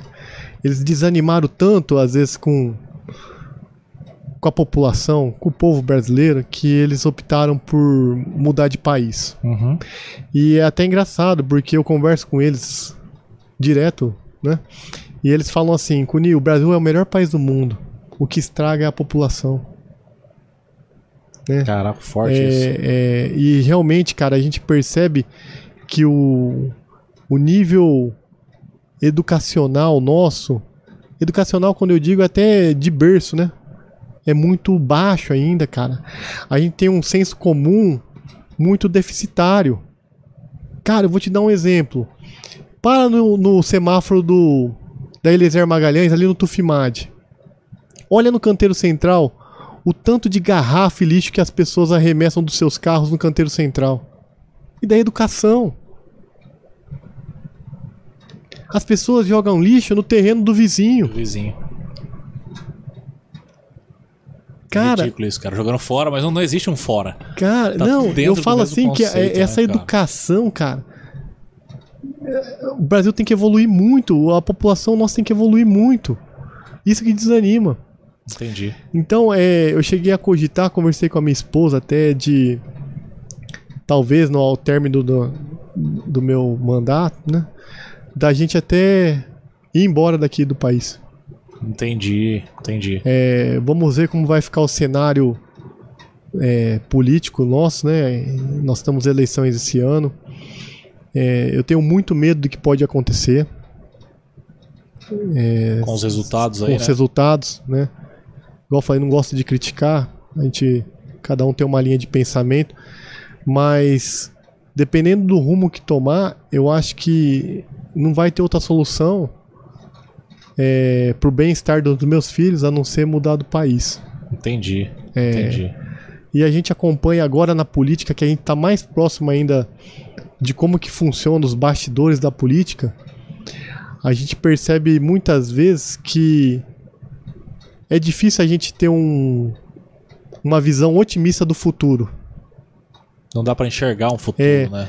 Eu verifico muitas vezes acompanhando de perto a nossa saúde pública, nossa educação pública, que dificilmente a gente vai atingir níveis aceitáveis de saúde pública no Brasil. Ainda mais em Mirassol. Eu tô falando isso em, em âmbito de Mirassol mais, né? Uhum. É, dificilmente um dia a gente vai chegar num nível em que o cidadão que precisa de um medicamento para o seu filho, para o seu pai que é idoso, ele na farmácia conseguir de forma imediata. Dificilmente aquela pessoa que está com suspeita de câncer, ela vai conseguir é, no dia seguinte autorização para ela fazer um exame. Pra ter o diagnóstico É. e tal. E uma cirurgia então? Então dificilmente a gente vai conseguir atingir esse nível de aceitável. Então, essa é a realidade. Só que muitas vezes o que acontece hoje no Brasil é a famosa pão em circo. A gente prefere fingir que não temos esse problema. Entendi. A gente prefere Realmente. não enxergar que às vezes o próximo tá precisando muito da ajuda. né? A gente não quer acreditar que aquela criança está passando fome, Sim, entendeu? realmente é o pão e circo. É por isso que eu falo muitas vezes que às vezes a solução seria, uma forma viável seria projetos sociais envolvendo esporte. Porque já que nossa educação é deficitária, pelo menos dá um. A criança às vezes pode se destacar em alguma atividade esportiva. Mas pra isso precisa da movimentação de todo o É. aparato político, né? É. Em prol dessa, desse objetivo. E não é o que a gente vê, né? Tanto é que hoje eu, eu, eu converso muito aí com, com alguns professores. É, em vez de investir, às vezes, em, na educação básica, era melhor investir em cursos técnicos. Pelo menos você vai formar aquele, aquela criança carente com alguma condição técnica de conseguir uma oportunidade de emprego. De emprego. Entendeu? E é isso. Você pode ver que o sucesso do Senac, Senai, é isso. É baseado nisso. Filadélfia, São José do Rio Preto. Sim. O vereador Júlio tá tentando trazer a ITEC aí. Entendeu? Por É. quê? É, é- Minhas crianças estudam em escola particulares. E eu converso com crianças que estudam em escola pública. Cara, é muito gritante a diferença. A qualidade de ensino, né? Nossa, cara, é muito. O tempo de alfabetização. Cara, é desleal a competição entre uma criança carente e uma criança De uma escola particular. particular. E daí só não enxerga quem não quer ver. Sim. Só que é muito mais fácil a gente, os problemas, a gente jogar pra debaixo do tapete. É, e é, o, o Estado não está preocupado em fazer esse modelo de escola particular, fazer a pública chegar lá, né? Porque isso aí é uma, uma utopia mesmo. Não. E, cara, eu conversando com meu irmão, meu irmão ministrava aula na Universidade Federal do Paraná e na Universidade Estadual do, do- de Londrina, né? E ele falou que tá cada vez mais sucateado também as nossas faculdades estaduais e federais. Ah, é. É. Ele falou que o, provavelmente o futuro vai ser as faculdades particulares sobressaírem sobre as estaduais, né? Olha só. Sobressaírem. Realmente é um futuro não muito animador, né? Então, a gente percebe que políticas sérias têm que ser adotadas, né? Às vezes a gente fala assim, rasgar na própria pele, né? Às vezes temos que tomar decisões, né? Se fomos eleitos, se um prefeito foi eleito para ser o líder do povo, infelizmente às vezes ele tem que cortar na própria pele. Infelizmente vai ter que aceitar o descontentamento, né? Críticas para colher no futuro alguma coisa melhor. E a gente não vê isso. Perfeito, perfeito. Capitão, ó, obrigado pela moral, pela presença de novo aí. Galerinha, eu quero agradecer aí a vocês. Recuperou a bateria aqui, produção, dessa câmera? Acabamos com a bateria da câmera aqui, hein? Olha aí, rapaz. Voltou, voltou. Ó, quero agradecer aí a presença de todos vocês, a moral. Obrigado aí por ter assistido esse episódio. É, obrigado você do Facebook que acompanhou pelos canais da TS Rádio. Se inscreva no nosso canal, ativa o sininho, deixa aí o teu, teu comentário se você curtiu, deixa o seu like, beleza? Quinta-feira que vem estaremos aqui novamente. É, é isso aí. Amanhã esse episódio estará no Spotify, é isso, né, produção? Coisa linda. Parabéns Fechou? Capitão, acho que é o recorde, né? O Capitão foi recorde de episódio, hein? Deu quase 3 horas de episódio. Três horas. Caraca, meu bombou, vai hein? Passou voando. Ó, um abraço, galera. Fiquem com Deus. Heitor, papai te ama. E comecem a caminhar que o caminho aparece sempre. Valeu! Valeu.